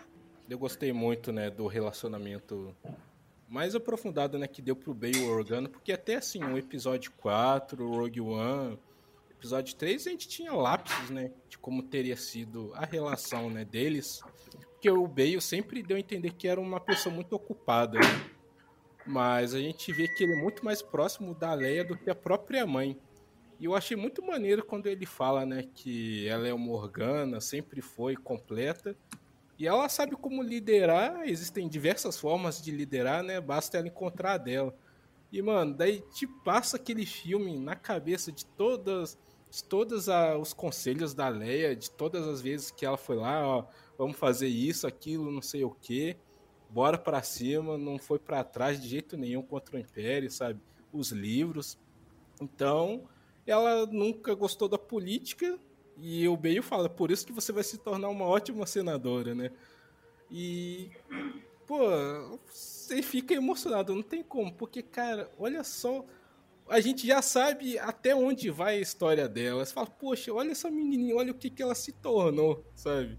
É muito foda o que, que eles fizeram, porque você sabe a mulher da porra que ela virou, sabe? Pô, ela, ela desde cedo foi torturada, Darth Vader não pôs medo, Tark não pôs medo, ninguém pôs medo, a mulher foi pra cima de todo mundo, sabe? Então eu acho que o que eles fizeram com a Leia de fazer né, essa reflexão relacionada aos comportamentos da Padmé também, e o Obi-Wan falar isso pra ela, né? Tem gente que fala que ele lembrou da Satine, mas eu acho que dado o contexto falou justamente né, da Padmé. Eu achei sensacional. Pô, e a tirada que ela dá no primo dela, acho que ela representou muita gente que, que era meio insegura, meio tímida quando criança e deixava as pessoas falarem o que queriam, sabe? Até eu, quando eu vi com minha namorada aqui, a gente falou, yes, isso daí mesmo, dá porrada mesmo. Foi muito bom. Dá um soco na cara dele. Só faltou isso, velho. Pois é. Aí a gente chega agora no finalzinho do episódio 1, que pra mim é um dos momentos mais emblemáticos. Assim, se jogar é, episódio 1 e 2 aqui numa balança e pedir pra mim, e aí, o que, que você curtiu? O que, que mais te marcou? É essa hora agora. Preciso avisar vocês de antemão que embora o mundo dos memes tenha sido premiado com o tio Owen tirando um sarro de todo mundo, tirando sarro não, pegando no pé, né? Virou uma, uma onda agora, né, do tio Owen. Ah, igual você fez isso, igual você fez isso. Que eu acho muito bom, inclusive, o meme. Eu não sei o que vocês acham, mas eu acho genial. É, na série, é, começa com, com o Owen devolvendo o brinquedo que o, o, o Bion levou para o Luke. E além disso, um quê né, de querer cortar as relações com o Luke. Né, o que a gente é, vê é, concretizando parte daquilo que o, o próprio Luke ouvia do tio Owen, né, quando ele falava do velho bem. Né? Então, para mim, é, é, legal ver um, um, um, Owen amarguradão também, né? É, não querendo que o, que o, o Luke tenha contato. E acho que esse momento que, que rola essa tensão entre Owen e, e Kenobi, ele tem a chegada dos Inquisidores e aquele momento que a Riva quer impressionar, então ela vai lá, mete mó mala com, com, com, com a galera local, né? É, um clima pesado que não precisava, até o próprio o outro irmão lá. Aliás, vocês já gravaram o número dos irmãos? Eu nunca sei quem é o quinto, quem é nono e tal. Vocês já sabem quem é quem ali? Eu, eu não, ainda não. O quinto irmão é o cara que faz. o Velozes Furiosos, não é? O japonês Eu acho que é lá. isso daí mesmo. É a terceira. É quinto, né? terceira irmã é a Riva, não é? Ou ela é a E o quarta? grande inqui...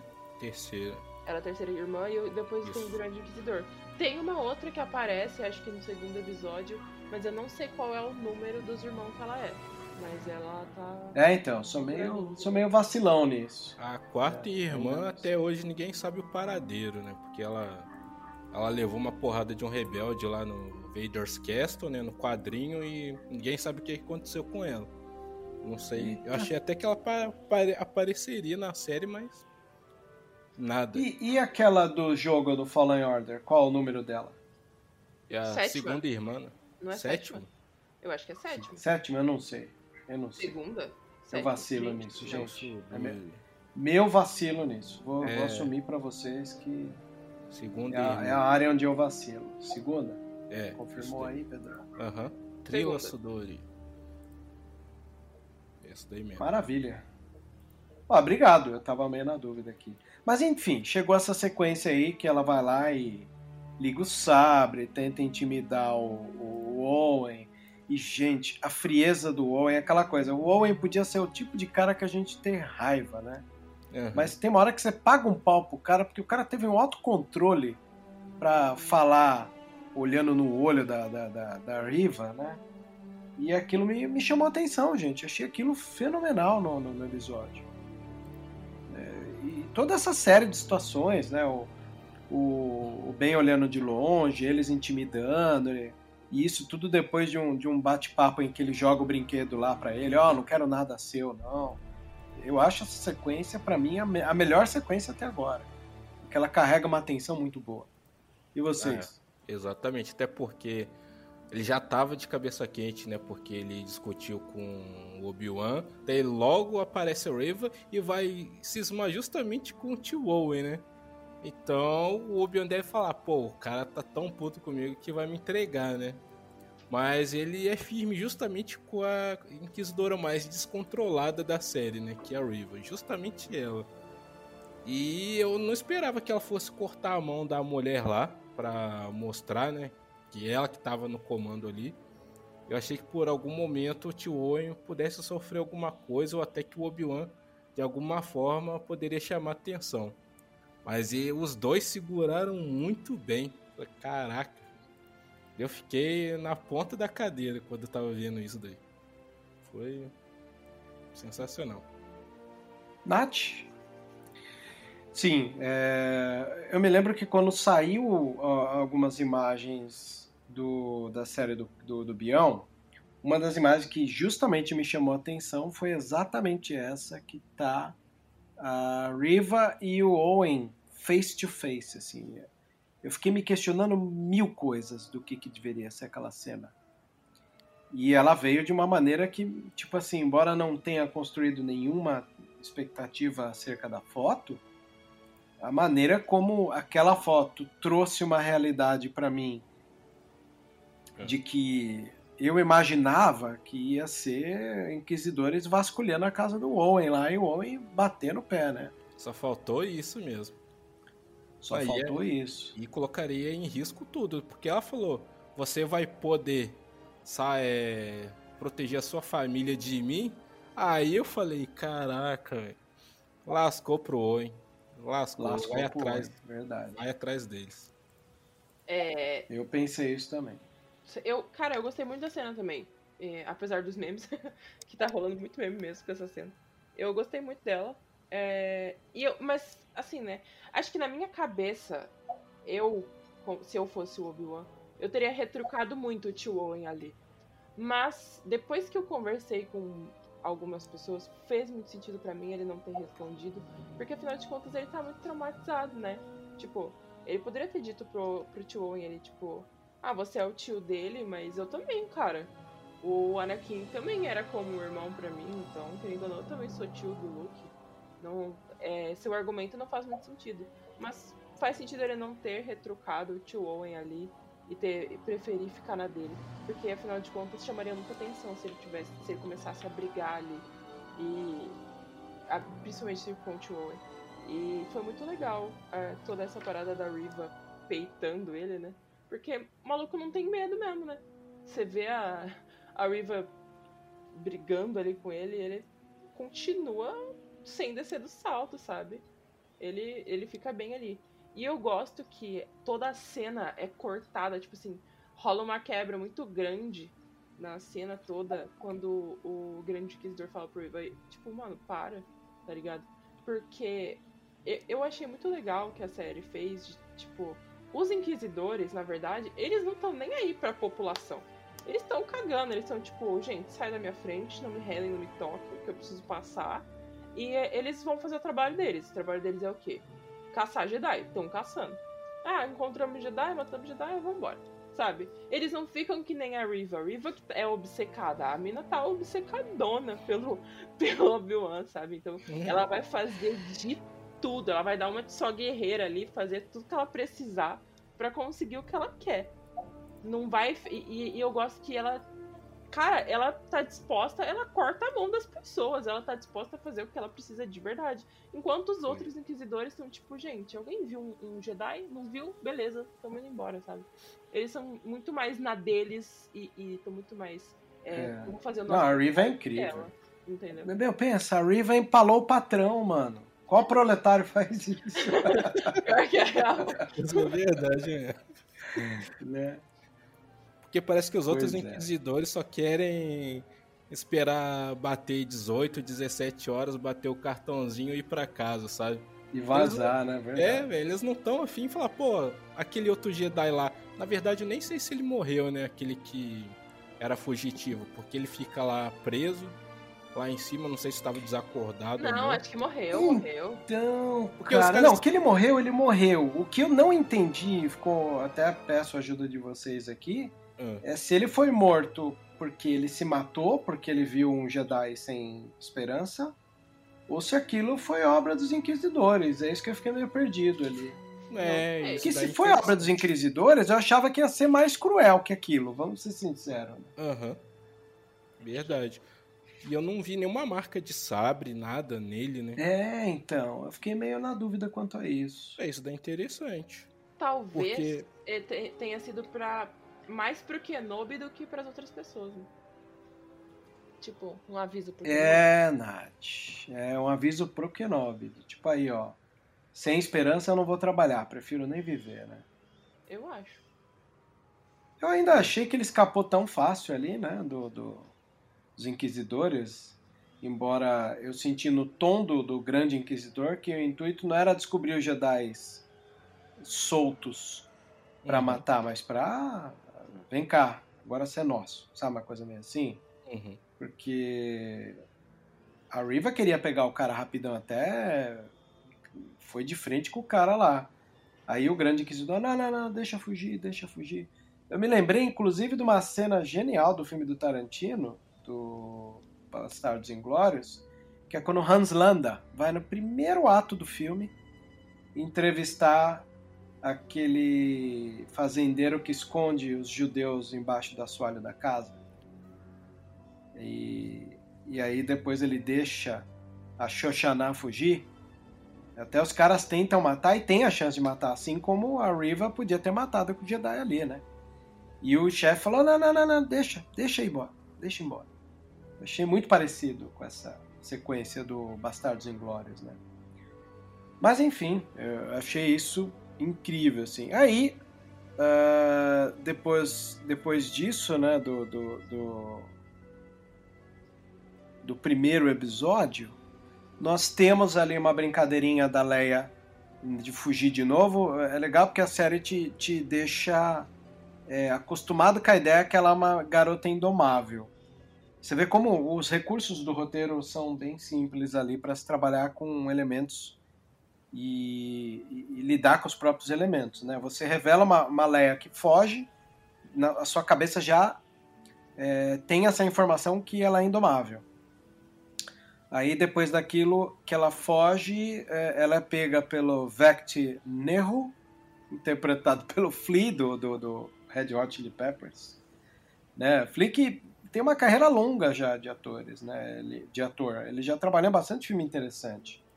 Para nós de cultura pop, ele fazia parte da turminha do Biff lá, né? No De Volta para o Futuro. E ele é capturado, né? Ela é capturada pra, por essa turminha dele, né? Aí entra outra parte maravilhosa do primeiro episódio, que é o Bel, como falei mais cedo, indo até a espelunca de Tatooine para dar um chacoalho do, do Kenobi pro, pro Kenobi salvar a Leia, né? É o, é o chamado do herói a voltar a ser herói. Aí o Kenobi vai até a areia, aí tem esse paralelinho aí que talvez seja é, utilizado para lembrar o episódio 9, né, de desenterrar a caixinha do sabre da areia. E aí a gente descobre, né, no final, que os capangas eram enviados da Riva, né.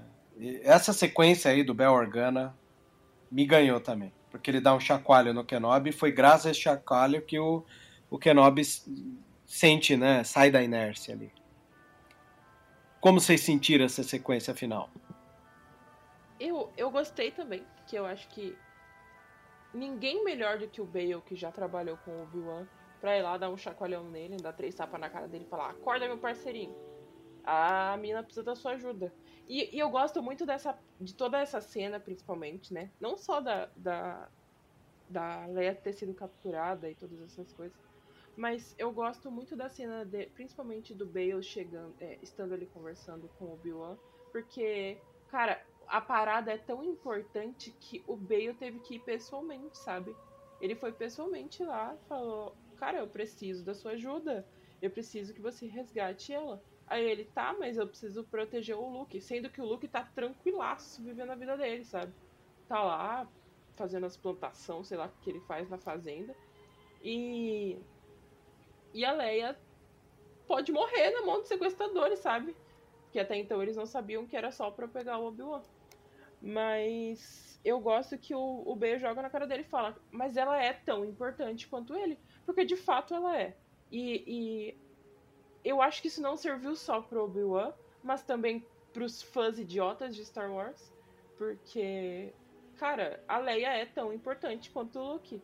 E muita, muita gente acha que não. Porque ela não é uma pessoa que usa um sabre de luz, sabe? Ou utiliza a força da forma ah, eu faço uma nave subir de uma de um rio em Dagobah, sabe? Por causa disso, ela não é tão importante quanto ele. Eu acho isso um absurdo. Inclusive, é, além de demonstrar o quanto a Leia é importante, eu acho que colocar mais tempo de tela da Kids Leia, pra mim também foi, foi uma parada muito legal. Ela fugindo, né? a criança correndo, né? Toda essa parte aí pra mim foi muito incrível. E toda vez que essa menina abre a boca, ela solta uma pérola diferente, que é totalmente o que a Leia diria. E eu queria abrir aqui pra gente falar sobre. Porque eu acho que tem que ser falado aqui, é muito chato. Que, gente, estão fazendo essa criança sofrendo nas redes sociais, assim. A atriz que faz ela, sabe? A atriz da Kids Leia estão falando que, tipo, ela é uma criança insuportável, que nada a ver com a Leia. Eu acho isso um, um grande absurdo, mas levando em consideração o que aconteceu com o ator do Anakin lá na, nas prequels, né, do episódio 1, é plausível e faz sentido o fã babaca ter fazendo isso agora, sabe? Infelizmente. Pedrão, esteja com a palavra. Olha, eu eu gostei muito do fato de que teve que ter o próprio Bale, né, em carne e osso, ir lá em Tatooine, num dos lugares mais perigosos da galáxia, para falar com o Obi-Wan, para ele realmente se tocar e ver qual é a gravidade da situação, porque caso contrário, assim, ficaria da forma como tava. E o Luke tava de boa, sabe? Ele, a Leia é muito mais importante até porque ela significa ali o futuro do Senado, da Casa Organa, que sempre foi uma casa muito importante, né, na política de Star Wars, do que o Luke. Tanto que estavam procurando a Leia para atingir o Obi-Wan. Não estavam procurando o Luke para atingir o Obi-Wan. Ninguém sabe do conhecimento do Luke. Tanto que a Reva só falou com o Tio Owen lá, mas falou: ah, você tá com o filho do Anakin, sabe? A gente não sabe se ela realmente tem conhecimento de que o Anakin teve filhos, né? Ela sabe do relacionamento do Obi-Wan com o Anakin até então. E eu achei sensacional porque aquilo realmente faz o Obi-Wan voltar a si. E a trilha sonora nesse momento de que ele, ele dá um estalo na cabeça dele e ele vai lá pega a passagem para ir atrás da Leia, sabe? E você vê que ele já tirou o sabre, colocou o sabre ali à mostra, sabe? Ele já tá com aquela segurança novamente restabelecida e a trilha ela cresce, uma coisa meio heróica. Eu até fiquei cutucando minha namorada, falei, caralho, ele voltou, porra, ele voltou. tipo isso, eu fiquei felizão, falei, pô, agora sim é o Obi-Wan. Sabe? E ele ficou pensativo, olhando para um lado, para o outro, não sabia se era realmente aquilo que ele ia fazer. Mas ele deixou a força guiar ele, ele foi, sabe? Então, eu achei muito bacana que tanto em Rogue One, né, o, o Bale, ele fala, né, sobre o amigo, né, que tá em Tatooine escondido, né? Ele fala isso com a mão ótima. Então, o Obi-Wan ele é muito mencionado nos momentos mais importantes, né, da, da ascensão do Império ali depois do episódio 3. Ele é a pessoa que as pessoas mais podem contar, né, da rebelião.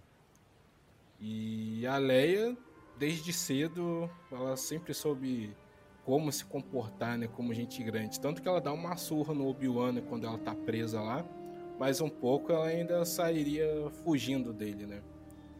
Então eu achei muito bacana o que eles fizeram nesse pedaço aí do Obi-Wan. Eu acho que foi a, a virada de chave para a série realmente deslanchar agora para para ação, que eu acho que é o que muito fã quer ver, né? Que é é o, ele ligar o sabre de luz. E eu acho que isso daí foi uma das coisas mais sensacionais que aconteceu nesses dois episódios também. Que a expectativa da gente ver ele pegar e ligar o sabre de luz e não ligar.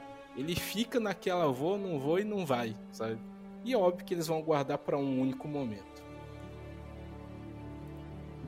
Eu acho legal você falar sobre a questão de ligar ou não ligar o sabre, porque no, no Luz do Jedi, livro da, da, da High Republic, a gente tem ali é, uma, uma situação onde um dos Jedi fala com seu, com seu Padawan que só se pega na, na, no sabre em última ocasião. Então você vê realmente na, na postura de um Jedi que a utilização de arma é só se você realmente precisasse.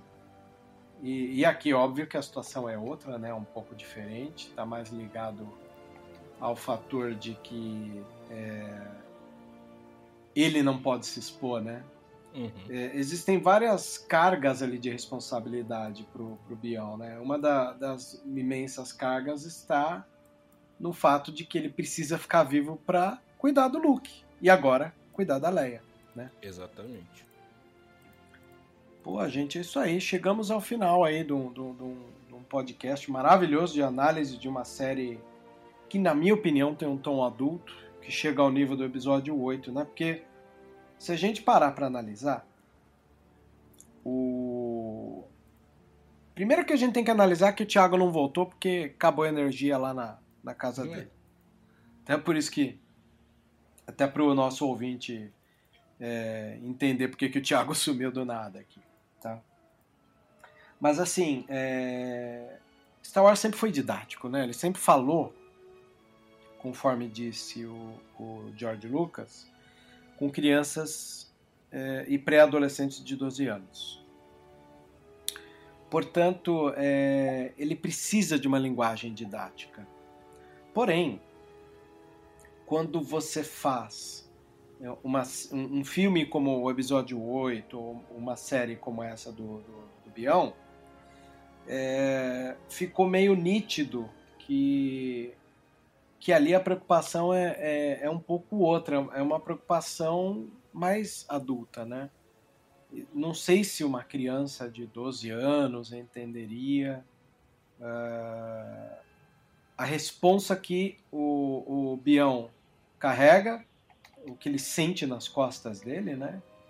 É, ou, os problemas reais que a série vai representar pra gente, percebe? Então é por isso que eu coloco a série junto ao episódio 8 como as obras mais assim adultas de Star Wars, principalmente porque lida com é, responsabilidade, né? E assim, a responsabilidade do herói, né? Então, não, não é uma, uma tarefa fácil fazer uma série como essa. E a gente sabe, né? A série entrou pro, pro, pro, pra uma espécie de gaveta um ano, justamente porque ela estava muito parecida, né, com, com o Mandalorian, né? Uhum. E aí é por isso que ele precisou voltar e ser repensado. Essa série está com um ano de atraso, né? Gente que é conteudista sabe, comentou isso e tal, mas muita gente talvez não saiba. Talvez o, o, o ouvinte ali casual não tenha ideia, então vale aqui a explicação que essa série está um ano atrasada porque a primeira versão do roteiro remetia a, Mandalorian, então ela precisou ir para a graveta. E assim, na minha opinião, fica difícil fugir dessa lógica hoje em dia, né? Não dá para você fugir. Ah, aí você vai dizer o quê? Ah, mas Obi-Wan tá ali vivendo na sombra do Mandalorian. Só que, assim, isso já era algo de se esperar desde a década de 70, né?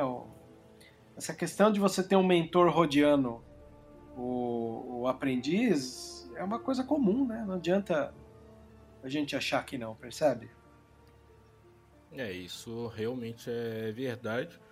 E assim, se você for parar para pensar, não tem outra coisa que você tenha para contar do Obi-Wan, não ser esse período que ele passou distante, né, de tudo.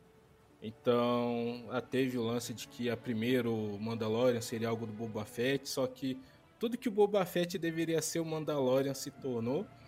Então, foi um estilo que foi muito muito bem aceito, né, do western, né? O Obi-Wan, quando você Sim. lê o livro lá do John Jackson Miller, é muito mais parado do que esses primeiros episódios. Mas é, é uma outra forma de contar a história, né? O Obi-Wan ele tem um pouco mais de ação em alguns momentos, só que é muito mais desprendido da responsabilidade, né? Ele fala um pouco do Luke, mas nunca tem um real perigo, né? Igual tem agora de, pô, o Anakin tá, tá vivo, pô, o cara, se ele vir aqui atrás de mim, ele vai sentir o filho dele, pô, o negócio vai, vai, vai tudo por água abaixo agora. Eh, Já me pediram para sair do planeta. Então eu acho que muita gente pensa que ah, o filme atrasar, o filme passar por refilmagens, a série é uma coisa ruim. Nem sempre, sabe? Às vezes Nem é, sempre.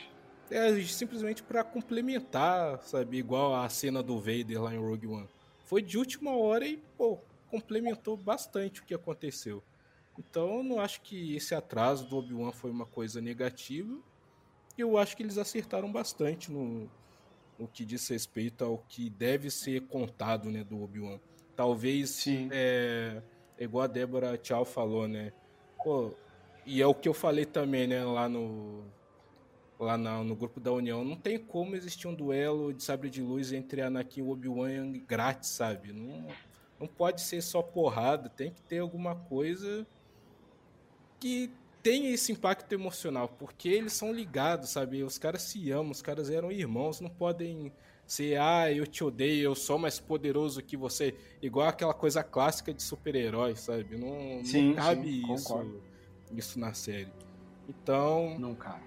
É, e também tem que mostrar o lado ator do Hayden também nisso tudo. Então é uma coisa muito delicada de trabalhar com esses dois personagens. Não é muito fácil, sabe? Então eu acho Concordo. que tem que ser lapidado, relapidado, sabe? Talvez demoraram a falar que o Darth Vader ia aparecer justamente por isso, para ter calma, para trabalhar com isso, porque vai ser o, o auge da série. Não vai ser só porrada, sabe? Vai ter diálogo, tanto que eles pegaram nesse gancho do episódio 6 que o Anakin fala, pô, esse nome não significa nada pra mim, o Obi-Wan um dia pensou como você. Então essa é a última chance que o Obi-Wan tem de tentar puxar o Anakin de volta pro, pro Olha lado da luz, sabe? eu Nath, é contigo. Tem a voz agora. os dois episódios até agora, eu estou amando absurdamente a série. Como eu já disse, personagens velhos e cansados são uma parada que eu realmente gosto muito. Principalmente, acho que o tema abordado na série de tipo. O personagem tá sofrendo, sabe? Mostrar o quanto o Obi-Wan realmente tá sofrendo por conta das coisas que foram impostas a ele e as coisas que ele cometeu, né, seja errado ou não. Mas ele tá sofrendo as consequências de tudo isso, como qualquer pessoa sofreria, e mostrar como ele tá lidando é muito interessante. Mas eu queria fazer um apontamento que eu não fiz durante o episódio, que é durante o podcast que eu gostei muito, foi como ele fica todo duro, todo, sabe, sem saber reagir quando ele encontra a Leia na cela, né? onde ela estava presa. E como o, a atuação do William é muito boa nesse sentido, porque a cada minuto que passa do episódio, você vai vendo ele ficando mais de boa com ela, sabendo lidar, conversando. E eu gostei muito desse, dessa relação. E, e ver a Leia e o Obi-Wan é muito legal.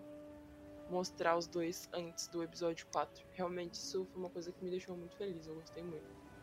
E a série, pô, pra mim tá sendo uma das. eu gosto que toda vez que eu assisto algo novo de Star Wars, eu, eu falo que tá sendo uma das melhores coisas de Star Wars. Mas realmente essa tá sendo, sabe? Eu acho que é uma série zero defeitos, tá ligado? É, eu, eu, estou me arriscando a dizer isso, porque até o que eu mais gosto de Star Wars, eu sei os defeitos e eu digo abertamente os defeitos, né? Que no caso seria Rebels, eu sei dos defeitos que tem. E eu sempre ressalto isso quando as pessoas falam. Mas eu não sei, eu não estou tendo defeitos na, na série do Kenobi. E eu gosto disso porque foi uma série pedida pelos fãs, sabe? A galera da Disney nem ia fazer. E fez porque os fãs pediram muito. Então. Foi. E, e você sabe, Nath, mesmo que tenha defeitos, a gente tem que estar preparado para isso. Sim. A gente está numa, numa fase atual do mundo que parece que é proibido errar. Parece uhum. que é uhum. proibido não, não ter deslizes, proibido não ter altos e baixos. Que tipo de vida será que desenham para esses tipos de pessoas que não estão acostumados com erro, fracasso, altos e baixos? Né? Pessoas né? então, que vão sofrer, hein? Pessoas que vão sofrer quando levar o primeiro não, ou coisas do gênero, né? Eu, eu sei lá, eu confesso pra vocês, estou super preparado para os altos e baixos da série, como estive pro do, do Boba Fett. Né? Vocês sabem o quanto eu gosto dos Mandalorianos em geral, em especial do Boba Fett. Rodaria franca. Lamento. E, e, e, vou amar, vou além, assim. Boba Fett é uma obra com um dos meus diretores de cabeceira, assim, Robert uhum. Rodrigues, né? E ver que a química não funcionou tão bem foi difícil de engolir, mas é um processo que faz parte, né? Sim. Não tem como. Concordo. Mas eu tô gostando muito da série. De verdade, tá sendo perfeito para mim. Eu também bastante. Bom, aproveita e se despede, Nath. Gente, muito Depois obrigado por ter me chamado. Vebs, muito obrigado por ter me chamado para falar de Obi-Wan, porque realmente eu tô muito feliz com a série. Então, Pedro, foi um prazer. Prazer. Gravar esse podcast mais uma vez. Você. Eu, gente, curtam e deem, levem muito amor para tudo que o Pedro estiver fazendo porque é muito bom ter pessoas que fazem conteúdo de Star Wars, que é tipo a gente aqui do Vozes, sabe? Que tá só jogando amor para Star Wars, não hateando como tá acontecendo na última semana. Então, por favor, não vamos odiar, vamos simplesmente. Se você não gostou, não, joga hate, por favor. Evita ser essa pessoa, porque você tá sendo tóxico desnecessariamente na internet. É, muito obrigado por tudo, gente. É, escutem o Vozes, principalmente Vozes delas, que em breve sairá episódio novo sobre. que inclusive quero fazer sobre Endor. Eu ia falar Cássia Endor, né? Mas na verdade o nome da série é só Endor. É Endor. então, é isso. Um beijo, gente. Até a próxima. É isso aí. Pedrão, sem palavras, bicho. A gente tem tido uma sinergia muito boa no grupo da União Star Wars, né? Uhum. Uh, fazendo os comentários, trocando figurinhas. Nada mais justo do que você estar tá aqui logo nessa primeira edição de análise de Bion. É, eu quero agradecer pela oportunidade de estar tá aí gravando meu primeiro podcast, né? Minha, tanto que a minha primeira live né, no YouTube foi com você e o Thiago, então o primeiro podcast está sendo com você também, né? E... Opa, honrado, hein? É. Aí, ó, duas coisas diferentes com o Thiago. E foi muito bacana falar sobre o Obi-Wan, que é assim o personagem que me inspira, né? Tanto que me inspirou, né, até o título da página com o nome dele. Eu acho que é um personagem que me ajudou a ser muito melhor, a ser mais forte, né, a resiliência dele. E eu fico muito feliz da série estar tá tendo um impacto positivo, né, tirando esse lado ruim, né, que acontece, né? Não tem jeito. Mas eu espero que as pessoas gostem de quando ouvir esse podcast, se animem ainda mais, compartilhem ainda mais eh, a palavra né, de Star Wars, as coisas boas que a saga traz pra gente. Até porque tanto que eu gosto tanto de personagens quebrados que no episódio 8, quando eu vi no cinema, foi o momento que eu tava mais perdido, quebrado e com medo na minha vida. Então, ver o Yoda olhando para a tela do cinema e falando pro Luke como eu senti sua falta, aquilo ali me fez ficar em lágrima no cinema e fez eu, eu realmente re, é, reconstruir a minha postura e fazer o que eu tinha que fazer, que era o que o Yoda fez ali com o Luke. Então, a gente tem muito a aprender com os personagens quebrados no, nos momentos ruins, sabe? E não tem nada de mais um Obi-Wan ser quebrado, não tá usando a força no seu extremo. É, um leão nunca precisou rugir para dizer que ele que manda na selva. Então, por que o Obi-Wan vai precisar fazer algo além do que ele realmente precisa, né? Então é aquilo, quando algo pode ser feito, você faz. Quando nada pode ser feito, você se cala. É... E acreditar na força, né? Espero que coisas boas venham para Star Wars aí. Todos nós esperamos. Obrigado pelas palavras, Pedrão. Uh, me despeço em nome do Tiago, que nesse momento aí não retornou. Uh, tá me ouvindo, Pedrão? Tô sim, tô ouvindo. Ah, tá. Uh, me despeço em nome do Tiago, que no momento desse não pôde participar aqui com a gente, né? Porque caiu a energia na casa dele. Uhum. Mas é uma pessoa, um dos co-criadores do Vozes da Força, então a, agradeço em nome dele e agradeço em meu nome, em nome da União Star Wars, que tem esse podcast como um dos seus elementos principais. E a você, ouvinte, obrigado por estar conosco mais uma vez. É bom estar novamente resenhando aqui os episódios. Que a força esteja sempre com você.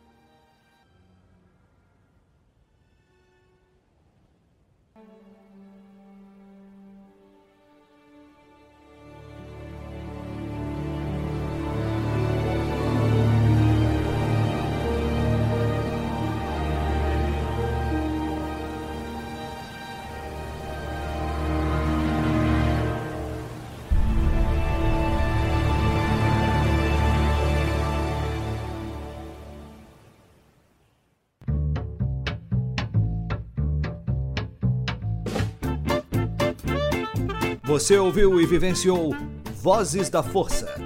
Por hoje é só. E que a força esteja com você sempre. Aqui é o comandante Paul Dameron desligando.